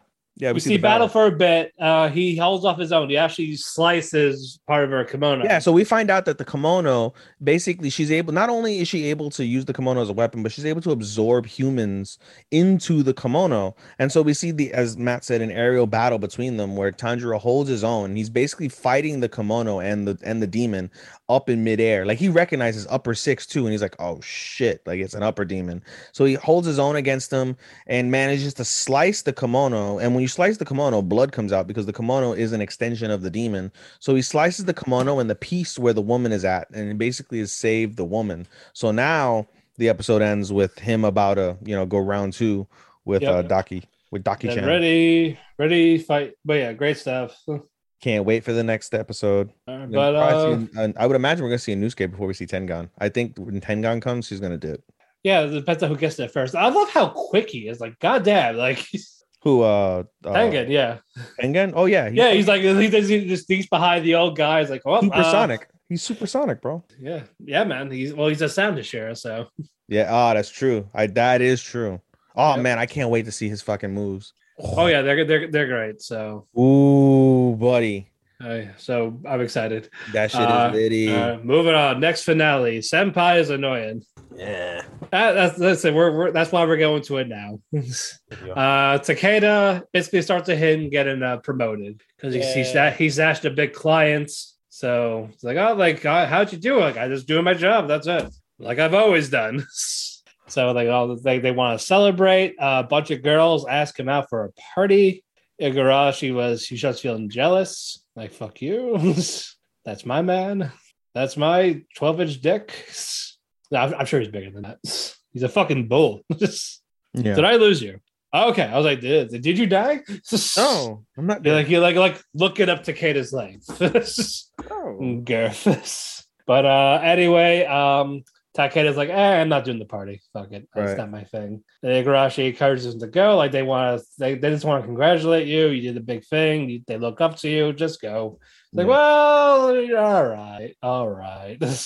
Uh, before that though, too, uh, Takeda forgot something for them. Like a presentation, and he can't do it right now because he's swamped with other work. So Igarashi volunteers to do it for him. Mm-hmm. Like, like, like, are you sure? Like, because it's a big thing. Like, you can't ruin this. So like, like, I, I learned from you. You're fine. Like, you'll be. This will be fine. Yep. He's like, all right, I trust you. Good luck. And then uh, we get a flashback of uh, her first day at work, and uh, Sakurai teases her. Like, hey, can I call you Futaba-chan because she's tiny? Yeah, that type of thing. It's like, oh, she said Igarashi-chan first, and Igarashi-chan. Then or no, and then she's like, how about Futaba-chan, which is even worse. Yeah. So uh, eventually, she she just yells at her. She goes away. He goes to get a drink. She sees uh, Takeda for the Bro, first time. Bro, when she was yelling at her the whole time, I was thinking, I was like, wow, what a fucking stuck up fucking prude this girl is. That's literally what I was thinking while I was watching her she's yell got, at fucking Sakurai. She, she's got well, like she's got, not fun at all. Damn. Well, Igarashi's got a short fuse, so. Ah, I see what you did there. Yeah. Uh, anyway, uh, now this goes to Igarashi, goes to the vending machine, trying to get a drink. Takeda's behind her. He's like, damn, he's big. He's huge. Yeah. Uh, they start talking for a bit. And the Takeda's like, um, like, I don't know, we were, we were allowing students in here.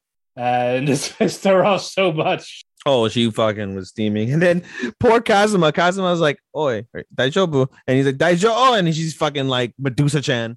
And he's like, all right, I, I guess you're He's like, I'll right. let you go. I'll let you go. And then he's saying, Takeda talks. He's like, hey, uh, did you know, did we have students here? Like, um, no. But uh, basically, yeah, the boss wants to talk to you about the new person you're training. Mm-hmm. Did, did you see her? I was like, no. It's like, oh, well, uh, I don't have to tell you. And then uh, the, the, uh, Bucho, that's his name. He talks to uh, Igarashi first, and then Takeda. Like, oh yeah, you're gonna be under his wing. And then she like, glares. They glare at each other. Like, does something happen? Like, yeah, I guess you could say that. I was like, hey, give me someone else. Like, nope, that's not how it works. We're gonna get along just fine. Please. Uh, yeah. Eventually, yeah. Eventually, the Igarashi just gets was just pissed off at him, but eventually she cooled off. She cooled down from. Mm-hmm. And then, like, well, uh, there's no escaping you. So. Yeah. Takeda-senpai. Yep. And then uh, we go back to current time. Uh, Igarashi called Takeda. Like, oh, yeah, the, the thing went well. They said no, there was no issues at all. Takeda thanks her. He's going to the party. And there's also Igarashi eating and drinking by herself. Mm-hmm. And she and she remembers, like, when basically, like, when like, like they're always together type of thing. So she's, like, not, she's not liking that they're alone, that she's alone. Yep. And uh, one of the drunk guys from a, a drunk employee went, hey, little girl, what are you doing here? Let me touch the tatas in a public restaurant. And he got, she gets, I guess, super uncomfortable, about to cry. Then Takeda, I don't know where it grabs him, like, hey, what the fuck you doing to my kohai? Mm-hmm. That there's my bitch. And then uh, Igarashi gets happy. The, the co-workers come back for her. It's like, oh, shit, I'm sorry. We left them alone for a minute. Don't be near it. Like, boy, what the fuck you doing, guy? Yep. Then Igarashi talks to Kate. He's like, I thought you were at the party. He's like, yeah, I was. I said hello to everyone. I know for like five minutes. Then I left. Mm-hmm. And he's like, I'd rather, hang, I'd rather drink and hang out with you. And now, yeah, this is where they're at the same restaurant we're at the first episode where she kind of confessed to him being drunk. Yeah. And they were all drinking. Normal, normal, normal. Yeah, they drank a lot, according to the both of them. Eventually led to Igarashi saying, like, there's going to be a time where I don't need you anymore. You know that, right? Yeah. And he's like, yeah, I'm aware. But until then, I'm going to be here for you. And she's like, like, you're drunk. Like, yeah. Yes. And now we get to, I believe it was an after credit. Like, it was raining. Igarashi was, like, outside. Forgot her umbrella. Takeda comes like, oh, yeah, I got an umbrella. Come under the umbrella. Igarashi is all tsundere-like with the whole being flustered. I'm close to him. I don't like this. Mm-hmm. So she starts backing away from the umbrella, and then he actually puts an arm around her and pulls her in. Like, like, you're going to get wet. It's okay. I don't mind. And then and it, the last words were, Takeda-senpai, you really are annoying. It was such a weekend. It's a weekend, but I know we're getting more. Uh, are we? I feel, I feel like we're going to get more. Is there more? I'm sure there will be. Um, I can give it a three and a half. Three. Yeah, again, it's a, it's a, it's around there. Uh, I liked, again, I'm almost like Kazuma Sakurai better a couple wise. Way better. But there was still some nice stuff, though, from Igarashi and Takeda's. I liked the other characters. I liked Natsumi, Sakurai's brother, Oji-chan. Yeah, yeah, Mona, yeah. Mona, the little times we got her. Yeah, but, yeah. Uh, but yeah, it, it was fun stuff. It was, as a whole, but... It, it could have been better, but for what we got, for, for what we got, though, I didn't mind. I expected way more, dude, honestly. Like, especially lately with the type of fucking senpai kohai um, uh, anime, relationship type anime, slice of life, slices, slices of life that we've been getting. Like, I expected a lot more, honestly. Right. That's fair. So, all right, moving on. Moving on. All right. Uh, World's Finest Assassin. Let's Word. Get to it. Word. Uh, we picked up where we left off. Luke is there with uh, Tia, and I believe that was that's her father in the building. Okay, yeah. Uh, basically, they were talking about a plan of what to do. Like the fathers did on it also, and they said the plan was that uh, they're gonna fake that Dia faked her death, and they're gonna burn the building down. Yes. So, so she can have her own identity type of thing. And then okay, it's like all right, fine. Uh, what you're gonna do is uh, you're gonna shout on the top of your lungs, "I can't take it anymore. Go to that window." And when she was about to, as she's about to scare at the window, Lou senses something, and then you see this missile coming towards her, like get down, mm-hmm. and then explosion and fire, and like holy shit, what the hell is that? And uh, it's someone that Luke thinks is the hero with the army behind them. And he has that legendary artifact that uh, that he was searching for. Mm-hmm. So uh, I was like, shit, uh, what am I like? Shit, I gotta go, I gotta go meet him. But uh, before that, he preps up a bit. He has like he has a plan already. And uh, Luke goes down there. He talks to this hero. And they are agreeing to a duel. It's like, if I win, you guys basically back away. And if anyone comes near uh, the family, like they're dead on the spot. Mm-hmm. And he's like, oh, yeah, you got my word on it. Even if, like, but like I expect, but I'm expecting to kill you. It's like, oh, well, I, I'm expecting to kill you too. So I'm going to tell this guy, hey, if anything happens, you fuck off. Yes, sir, I will. Yep. And it's like, oh, yeah, then I'm just going to take her as a hostage and whatever I want to her. If I kill you, that's fine because it's not gonna happen. And it's like I respect you for making me bleed like this, but fuck you guys. The first time I've ever tasted my blood, you're gonna die. Nobody, nobody makes me taste my own. Nobody, nobody. Uh, I, before that though, we also had the goddess saying she's like, going back to. Uh, Goddamn egg. But uh, we have a thing with goddess where like as years years have passed, and now she goes to where Luke is from like that flashback. Yeah, a little bit of the conversation there. But uh, basically, uh, Luke's like, "Oh yeah, uh, we're gonna start in a bit." Well, basically, he saw he knows that the hero was in was in berserk mode, so mm. it's like, "Okay, shit, I had I had to wait a bit for him to cool down. That way, his stuff is like less, like his stuff is, is cut in half again." You know what's crazy? I want to know that we, I mean, we probably won't know, but I want to know how does he remember, or how does he know? Like, is there like a thing that says like all people's like magical powers and shit? I, I think it's just from his potential, or like he, he like he could probably read their skills. I don't or know, just, or he's just assuming.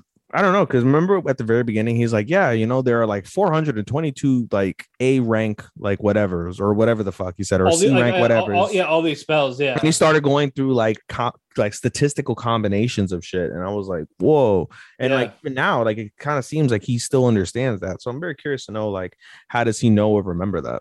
That's a good. I guess he has a good memory. I don't know, but uh, yeah, anyway. and Luke was, and then Luke was like, I, "This battle is going to end once this coin lands. No, no, it's going to start when the coin is like yeah. not longer in the air." Did you, you mention like as he's talking to this guy, there's a countdown. He's like yeah. four hundred forty seconds, three hundred eighty seconds, one hundred eighty yeah, like, well, you know, seconds. Yeah, and he, basically he's timing seconds. he's timing the coin flip for when the berserk ability is, is over.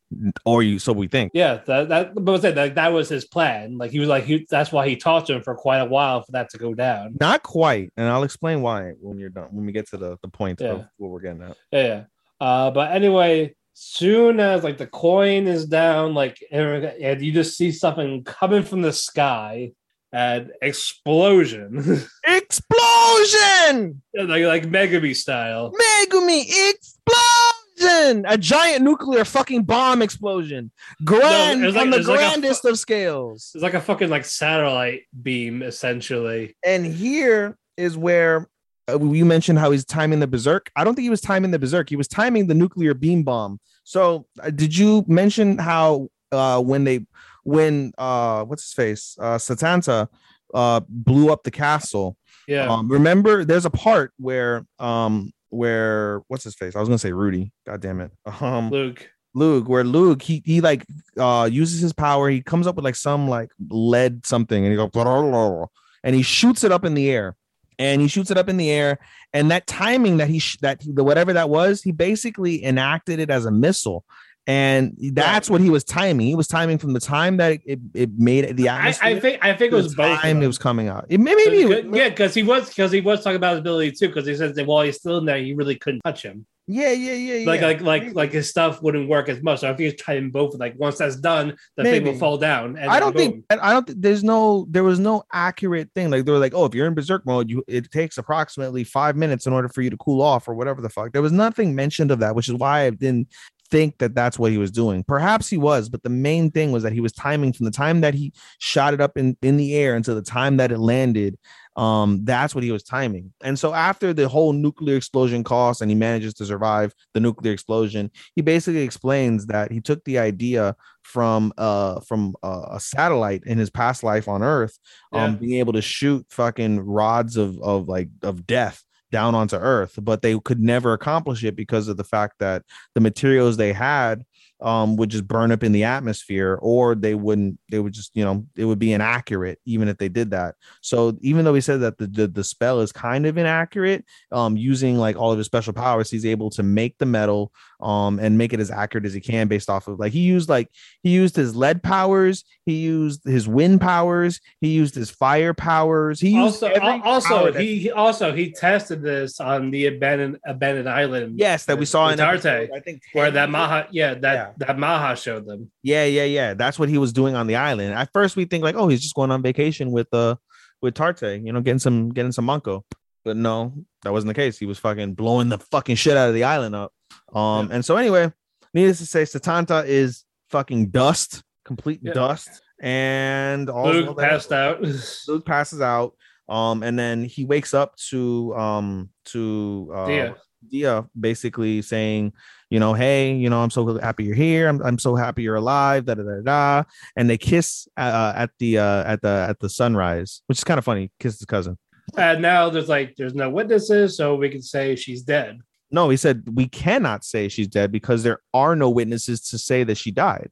I'm about to say like she now she still has to get a new identity. So they just say like, you know, no, but something happened to her. They they kind of they kind of basically it's like no one's here, so go. Yeah, basically. Well, well yeah. The, the the dad was gonna make something up. Yeah, the dad said he was gonna make something up, and so basically they go their separate ways.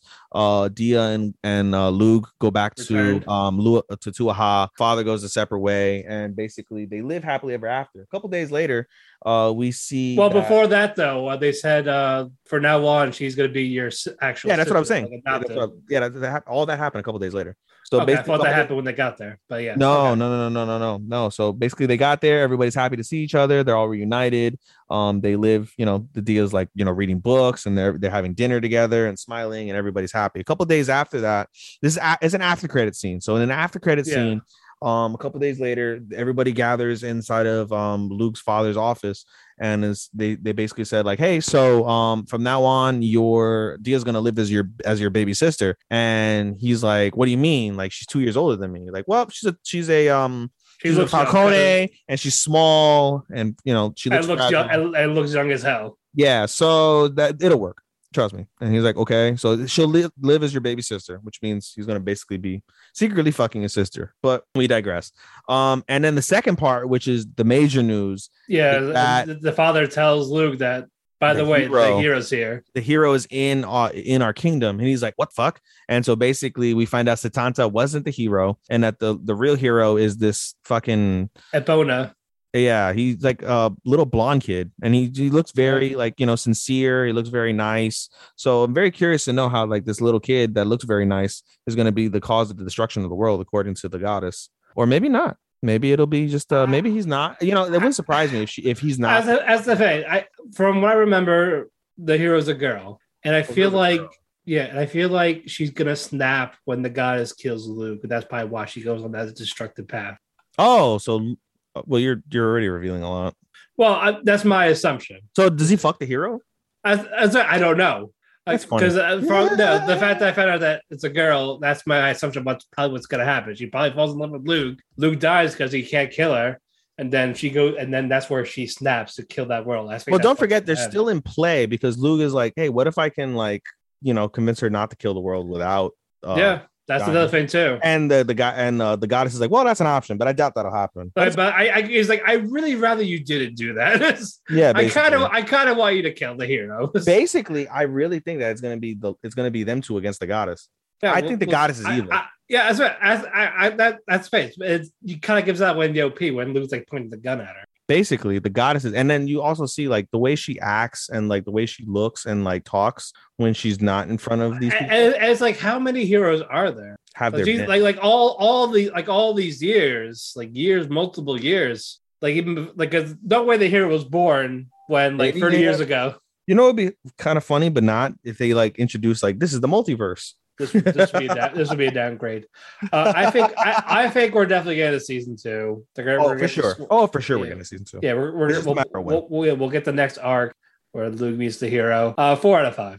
I gave it a five. I thoroughly, thoroughly, thoroughly from the beginning of this show to the end of this show, thoroughly enjoyed this show. I gave it a five out of five. I, I love this. I it, it's highly ranked in my top. It I loved it. Everything I love. I love I love everything about fucking about uh what's it called? Great O P, great ending, great characters. It's a, yep. it's it's probably one of the better harem types. Yep.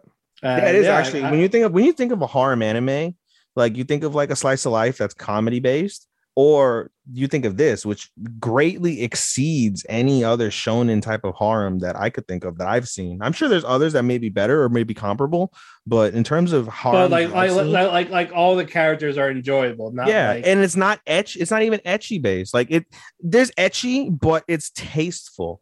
It's very ta- it's sensual. It's not even sexual to that aspect. It's very sensual. It's just it's just, it's just it's just it's just their figures. That's really it. You know, like. It, it's a harem where sex isn't uh, uh, uh, the, the plot, the main one of the main plots. Sex is yeah. just a, a, a garnish to the plot, which is mainly about the action and the isekai. Right. So I love it. Five out of five. Yeah. No, this is great. Um, yeah, I can't wait for season two. Dang. All right. We got two left. I've lost track at this point. Okay. Yeah, we, we got uh, Tact. My fucking God. We had such high hopes. We had a good run, and now this shit happens. And you know what? It's not a slap in the face. We, we, you know, as much as you and I are disappointed, I don't. I'm not disrespected. Like I'm not disrespected the way I was. I, I, I, ha- I, I, I think I'm overall. Not disrespected at the I think, end. I think overall, I had more issues than you did. You did, yeah. You had far more issues than than I did on it. I don't feel nearly as disrespected, like I said, as I did at the end of Wonder Egg. Yeah. I don't feel as disrespected the way they let down. Um, prom- it felt like a cop out. It was very. It was meh. I agree. It was a very meh ending. Um, it was not very coherent in terms of how it went from one scene to the other scene. Um, it left more questions than answers. And at the end of the day, the principle of the show is to to, to get the game over because yeah, because yeah, the, the game takes place after this. Yeah, but the way they ended it, it could have been. Right, yeah, let's let let let's get to that. Uh, it, it, we basically get where we left off. Tact and Destiny are fighting uh Orpheus. Orpheus, yes, yes, they're fighting Orpheus. And then uh, during all this, uh, we get a Sangen flashback, and you find out why he's evil. You want to know why he's evil? He got why tired is evil, of Matt. He got tired of fucking working. Everyone kept dying while you're trying to save them, and left to the point like, I can't do this anymore. I can't save them. You know how I'm going to save them? I'm going to lock the continent, killing everyone there while locking up the D two and sacrificing myself. Exactly. And it's just like, we don't have a way to beat these guys. Like, yeah, you do. You have the music arts. You're just mad that there's casualties. That's I'm going to create more casualties. Exactly. That's not fair. Like, it's a fucking cliche shit. And it's just not interested. So I don't give a fuck about this guy. Yes, like, I you know got, what? Like, fine. No, fine, go die. I don't care. Sagan, you. Yeah, Sagan turned out to be a putz. And it's like, what the fuck? That's not interesting. There's nothing good about any of that. Yeah. I was like, I thought he was just going to be this complex villain the whole time, but I was like, no. Yeah, I thought, you know, I thought he was going to like have like interaction. Like, I thought, you know what I really thought? I thought he was going to have have some sort of interaction with like a grand music art, and the music art fucked him. And so now he's using the music. Yeah, like like like Tax Father or something. Yeah, so like, you know, like, yeah, Tax Father, like rejected, even something stupid like Tax Father rejected him to be part of his fucking orchestra. Right. That would have been a little bit better than what we got. You know, like, I wanted to be part of your father's orchestra, but your father said I wasn't good enough. And so I studied and I studied and I studied and I studied and I saw Lenny, and Lenny fucking got over him as his um as his uh, trainer. And I it should have been me. It should have been me. Dolph Ziggler should have yeah. been me. And so I said, fuck it. I'm just going to, you know, use my power. Ding, death. Yes, I've got my revenge. And then now I've, you know, I've become uh, addicted to this. This is this power, the ability to draw D twos and destroy people's and, lives. And, and, or it's like, maybe that maybe the D twos are a good thing type of ordeal. Yeah, or they could have spun not, it. Like, not, none of that. But anyway, Orpheus keeps healing. That none of Destiny moves are working. So she tells Tax, go on ahead. Yep. I'll fight her on my own.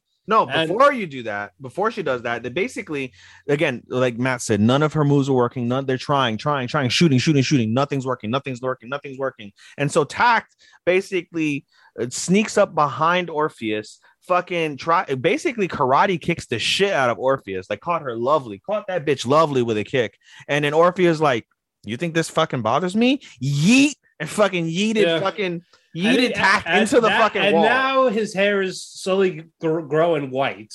No, that happens at, during the conversation with Sagan. Oh, oh, no, I thought it happened before that. Oh, during that. No, okay. It happens during the conversation with Sagan. Okay. But, okay. you know, in theory, you just got yeeted at like one hundred miles an hour into a storm. While he's, while he's dying, by the way. While you're dying. Should that not incapacitate you? No. Yeah, that definitely that definitely should have. But uh, plot, because plot. Yeah. Yeah, now we get to Tax. Yes. Like, all right, I'm gonna go fight Sagan. I'm gonna get him alone. And Dusty's like, yeah, I got Orpheus from here, no problem. And so they take out swords and they start sword fighting. Sword fighting. But but you want to know, but you want to know how this ends, Ethan. Get you these hands. Get these fucking hands, and it's just you gave that bitch hands. Yeah. So guns, sword, nothing. Just punching the shit out of her, and she Orpheus gets weak. And then I guess the point she punches him in the face and she dies. But so, we don't officially know that because of the fact that in between the fight, the, the hands fight with Orpheus and and um yeah, but like like her body was, was like she was like growing white. I will, you that. know something. As much as we didn't get a satisfying conversation with Tact and, and Sagan, I did like the interaction with Orpheus and Destiny as they were going back and forth. I didn't mind that because Orpheus is basically trying to follow um, Sagan's orders and trying to justify Sagan's ideology. And I can understand that from a music arts perspective as you grow and you grow bonds with your music arts. So I didn't have a problem at all whatsoever with the interactions back and forth between yeah. Destiny and and and, um, and Orpheus um, from that aspect. But we don't really officially see, as much as Matt is describing what we see, which is basically she punches the bitch in the face and she dies eventually. Um, we don't officially know that that's what occurs. What we but, but do, she but she's she's still incapacitated. Yeah, she's still incapacitated. At minimum, she's still incapacitated. And so basically, the conversation Tack manages to find um Sagan inside of the, the the core of the chamber, and they have a, a fucking back and forth about life, about um music, about you know like the the, the power of music and the you know the, the desire of the human race. Blah blah blah blah blah blah. Eventually, Sagan is like, "Oh, I'm gonna take over the world," and oh, you know, something shit like that. And fucking Tact is like, "No, you're not. Fuck you fucking, yeah, fuck you are." And he fucking slices through fucking Sagan, killing Sagan. And um, at this point, he's joined by Destiny, and we see an incapacitated Orpheus, and he's joined by Destiny, and then when he slices through Sagan um, with uh, Destiny's sword, um, everything collapses. The hive collapses. All the D twos dissipate because of the fact that the hive is dead because Sagan is dead, and they end up randomly on a fucking beach. Random. Yeah. So comp- yeah. that that part was like, huh?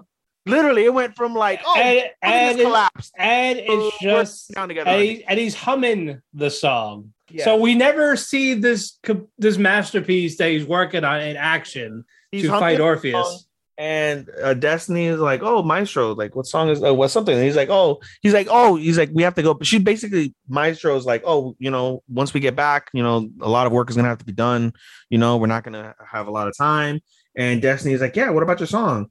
And Maestro's like, "Oh, my song's already done. Like, you know, I just gotta put it. I just gotta put it on paper, but it's done." And he's just, I was like, "Oh, oh, good. I wish you know you composed it during the fight. You know, that would have been cool. That would have been nice." But no. Uh, and it's like, I'm gonna take a nap, and yeah, wake me closes, up. When yeah, up. And then he closes his eyes, and you think he's dead. Yep. And then Destiny leans in to kiss him, and he she says, "I love you," and then disappears. So Destiny is the one that's gone. Destiny is the one that's gone. And then you see Anna and everyone, and see Tex by. He's like, "Where get him?" Yeah, put him in the in the, the low temperature chamber or something. Basically, they freeze Toct so they can cure him, and or or find or find a way yeah, to cure and him. Yeah. We see at the time that Destiny disappears that something is in his hand. Something is in um in Toc's hand, but we don't know what it is. Toc has got his. I, I think as a as the thing Cosette gave her when before she turned into that. Yeah, it's um, it's Isabel. it's Cosette's ne- it's Cosette's necklace. We see yeah. it's Cosette's charm on the necklace. Which Anna has now. Anna has now. But you we see Anna as a uh, first uh, as a, a composer. Like she's a composer now. Like she has a uniform. Yes. And Titan is with uh, Lot, like, like carrying her, like pushing her around. Yeah, yeah, yeah. I wonder what happened to Walkure. Walk, you know, they could have done something crazy. Like you know what would have been awesome. And, and all the other music and all the other music arts we saw. You know, it would have been awesome if Toct was like, you know, was like Sagan, where he can control like heaven and hell. He should have been able to, like, at, at minimum, control Walkure and Destiny. And then that would have been even doper if he would have been able to, like, okay, well, you know, Lenny's gone. So let me form a contract with you, Titan. And then he she he has a three headed beast of Pretty the three much. girls. That would have been gangster. But none, none of those happened. So, and basically, the end of, this, of the series shows. Anna is wearing the necklace, and Anna turns into Destiny. Destiny. And so Destiny's still alive within the necklace to be called upon whenever Anna needs help. But basically, Anna is her own conductor. Yeah. And her she's her own. You want to know who did the final song right with the big climatic showdown to like to have the sacrifice? Fucking Vivi. Vivi? Yeah. But The, what I was talking about, like she had that final song. She was working on the final song for the Singularity Project. Oh, yeah, yeah, yeah, yeah. Yeah, and she fucking sang it at the end before she died. Yeah, we had that.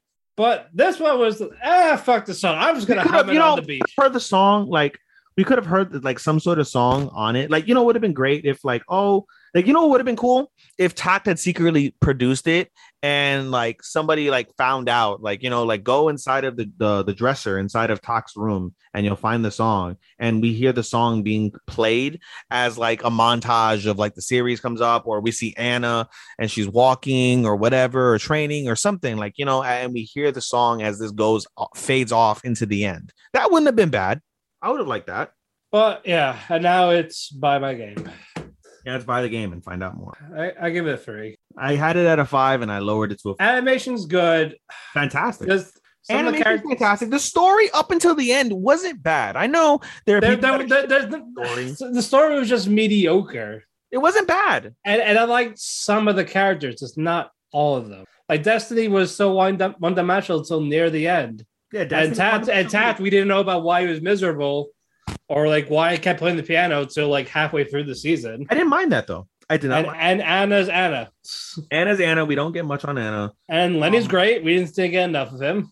We needed more of Lenny. I would have loved more Lenny. Yeah. Got Titan as well. I, I didn't mind. The, the, to, Lenny's story is the best story of the series. Yeah. Because so it's I the want, most complete story. Yeah. And I wanted more of that. Uh, Heaven was hyped up to be the strong one, but no, not really. No, it was Hell. Yeah. It hell was, was stronger than Heaven. Yeah, because hey, again, the Heaven was hyped up to be like one of the, the strongest ones, but turns out she's just mediocre. Because all she has is a fucking umbrella gun. Tommy gun, yeah. Well, well Titan. Tommy gun. Meanwhile, well, fucking. Well, Titan destroyed her technically. Yeah, and meanwhile, fucking Hell has got the the tuning roller blades, fucking fucking uh, blades, literal blades on her roller blades with fucking martial arts. All righty, should we get to? All right, should all right, should we finish off part one? Alrighty. Uh Taisho Otome Fairy Tale. Wait, we didn't. Did we do Jobless? We didn't do Jobless. That was last week. We did. We, we finished it. Oh yeah. Yeah, they're done. They're done. I don't know why I'm saying we're going to talk about Jobless. Yeah, yeah, yeah. Bushuko and uh, Mariko finished last week. I'm thinking with those two. Yeah. All right, my bad. Yeah. Yeah, well, so yeah, all we got is a tummy left. Go, men, go, men, as you like. All right, to- all right, all right. You, I'll let you take charge. Just keep it, keep it under the minimum. That's not twenty minutes. Oh God, um, Taisho. Yeah. So, um, basically, the episode um starts off with um with a recap of um of Yuzu and what she went through um during the um during the, the the earthquake. And so we see her um kind of like walking in a dis she's walking in the snow. She's kind of lost. She recaps everything. Throughout this recap, she's missing Tamahiko Tamahiko Tamahiko thinking about Tamahiko thinking about Tamahiko and she is filled with regret. She is regretful that she didn't get to tell Tamahiko how much she loves him and how much yeah because she, she thinks she's dying. Yeah, because then we ba- basically gives off the, the to the watcher that like she's dying and she thinks she's dying. And so, you know, throughout this point, like she's lost. She and she's like, and we see her write the the letter that he found um at, at the house, and he's like, oh, when I get back, um I'll tell him on his birthday how much I love him. And again, throughout this point, like you just see her like walking in snow, falling over, and as she's like depressed and going through all the stuff, and you see her like when the time that she collapsed after she saved the kids, and she's whispering Tamahiko-sama, Tamahiko-sama. There's a reply back, Yuzu, Yuzu, Yuzu, and he she hears it and she starts running in the snow, starts running towards a light, Yuzu, Yuzu, Yuzu. She's running and she's running and she's running and she's running, and the light comes out. And she wakes up from her coma, and you see Tamahiko standing over her, Yuzu, Yuzu, Yuzu. And she opens her eyes and she just begins to bawl. And I got a little emotional. She just begins to bawl. She bawls crying. And, and Tamahiko's like, I'm so happy you're alive, Yuzu. I'm so happy. And she's like, Tamahiko-sama. She's like, yeah, that's I'm here. That's me. I'm here. And he's like, I love you. I love you so much. I love you so much. I love you so much. And then, you know, she's like, ah, he's like, ah, I love you too. I love you too. And she kisses Tamahiko like so, with such passion and love and relief because she's alive and her man is there with her. It was beautiful, beautiful, beautiful shit. And then meanwhile, everyone is like, oh my God, like everyone's happy. And then they realize like, oh, everybody's there. And Tamahiko's embarrassed. And Yuzu's like, why? And she's like, uh, we're not home. And she goes, huh? And she looks over and she's sees all her friends there. And then she becomes super embarrassed. And then he's like, why are you embarrassed now? It's kind of funny. But anyway, they're really happy. You know, everybody's there. She's, you know, everybody's good. We're all good. Um, Midori's good. Everybody is good. The kids are good. All the kids are good. Everybody's good. And then we see in a shocker, uh, Tamahiko's father shows up and was like, oh, like, I'm glad you're here. I found out you were here because I called your office. You weren't around. Um, and you're like, oh, you're getting awful close to Tamahiko. I thought I told you he was dead to us. Like literally right in front of his fucking son.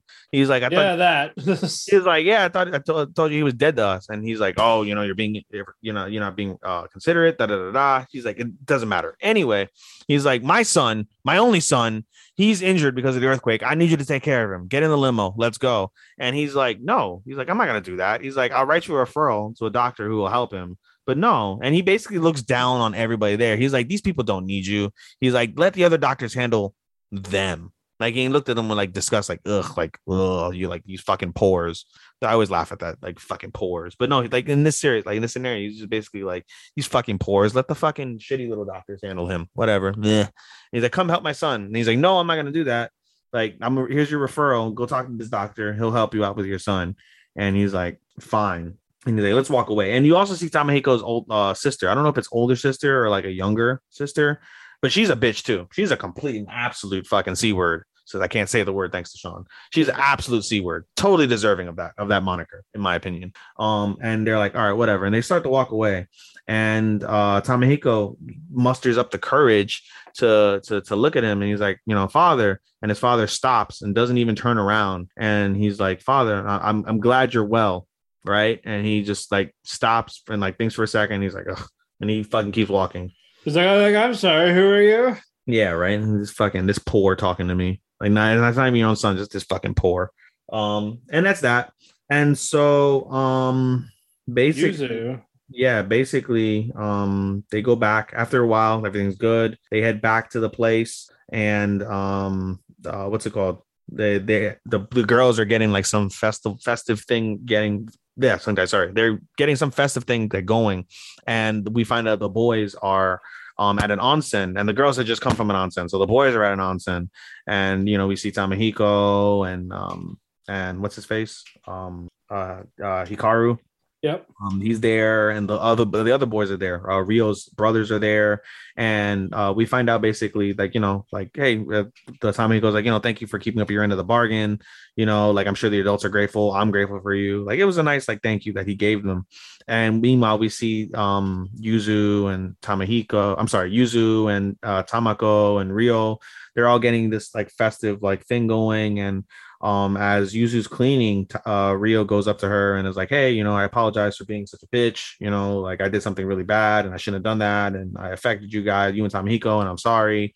And Yuzu's like, "You know, it doesn't matter. Like I've forgiven you ages ago. There's nothing to forgive anymore because I really like you." Da da da da. Like it was a nice wholesome thing. Yeah. And so the boys get back, and it's a surprise birthday party. It's a late birthday party for, for Tamahiko. Tamahiko. For Tamahiko, and you know, Tamahiko's extremely emotional. And um, everybody parties, and all's well that ends well. And in an after credit scene, we see Yuzu and Tamahiko pray at the, the shrine up on top of the, the at the top of the forest um, within the tree.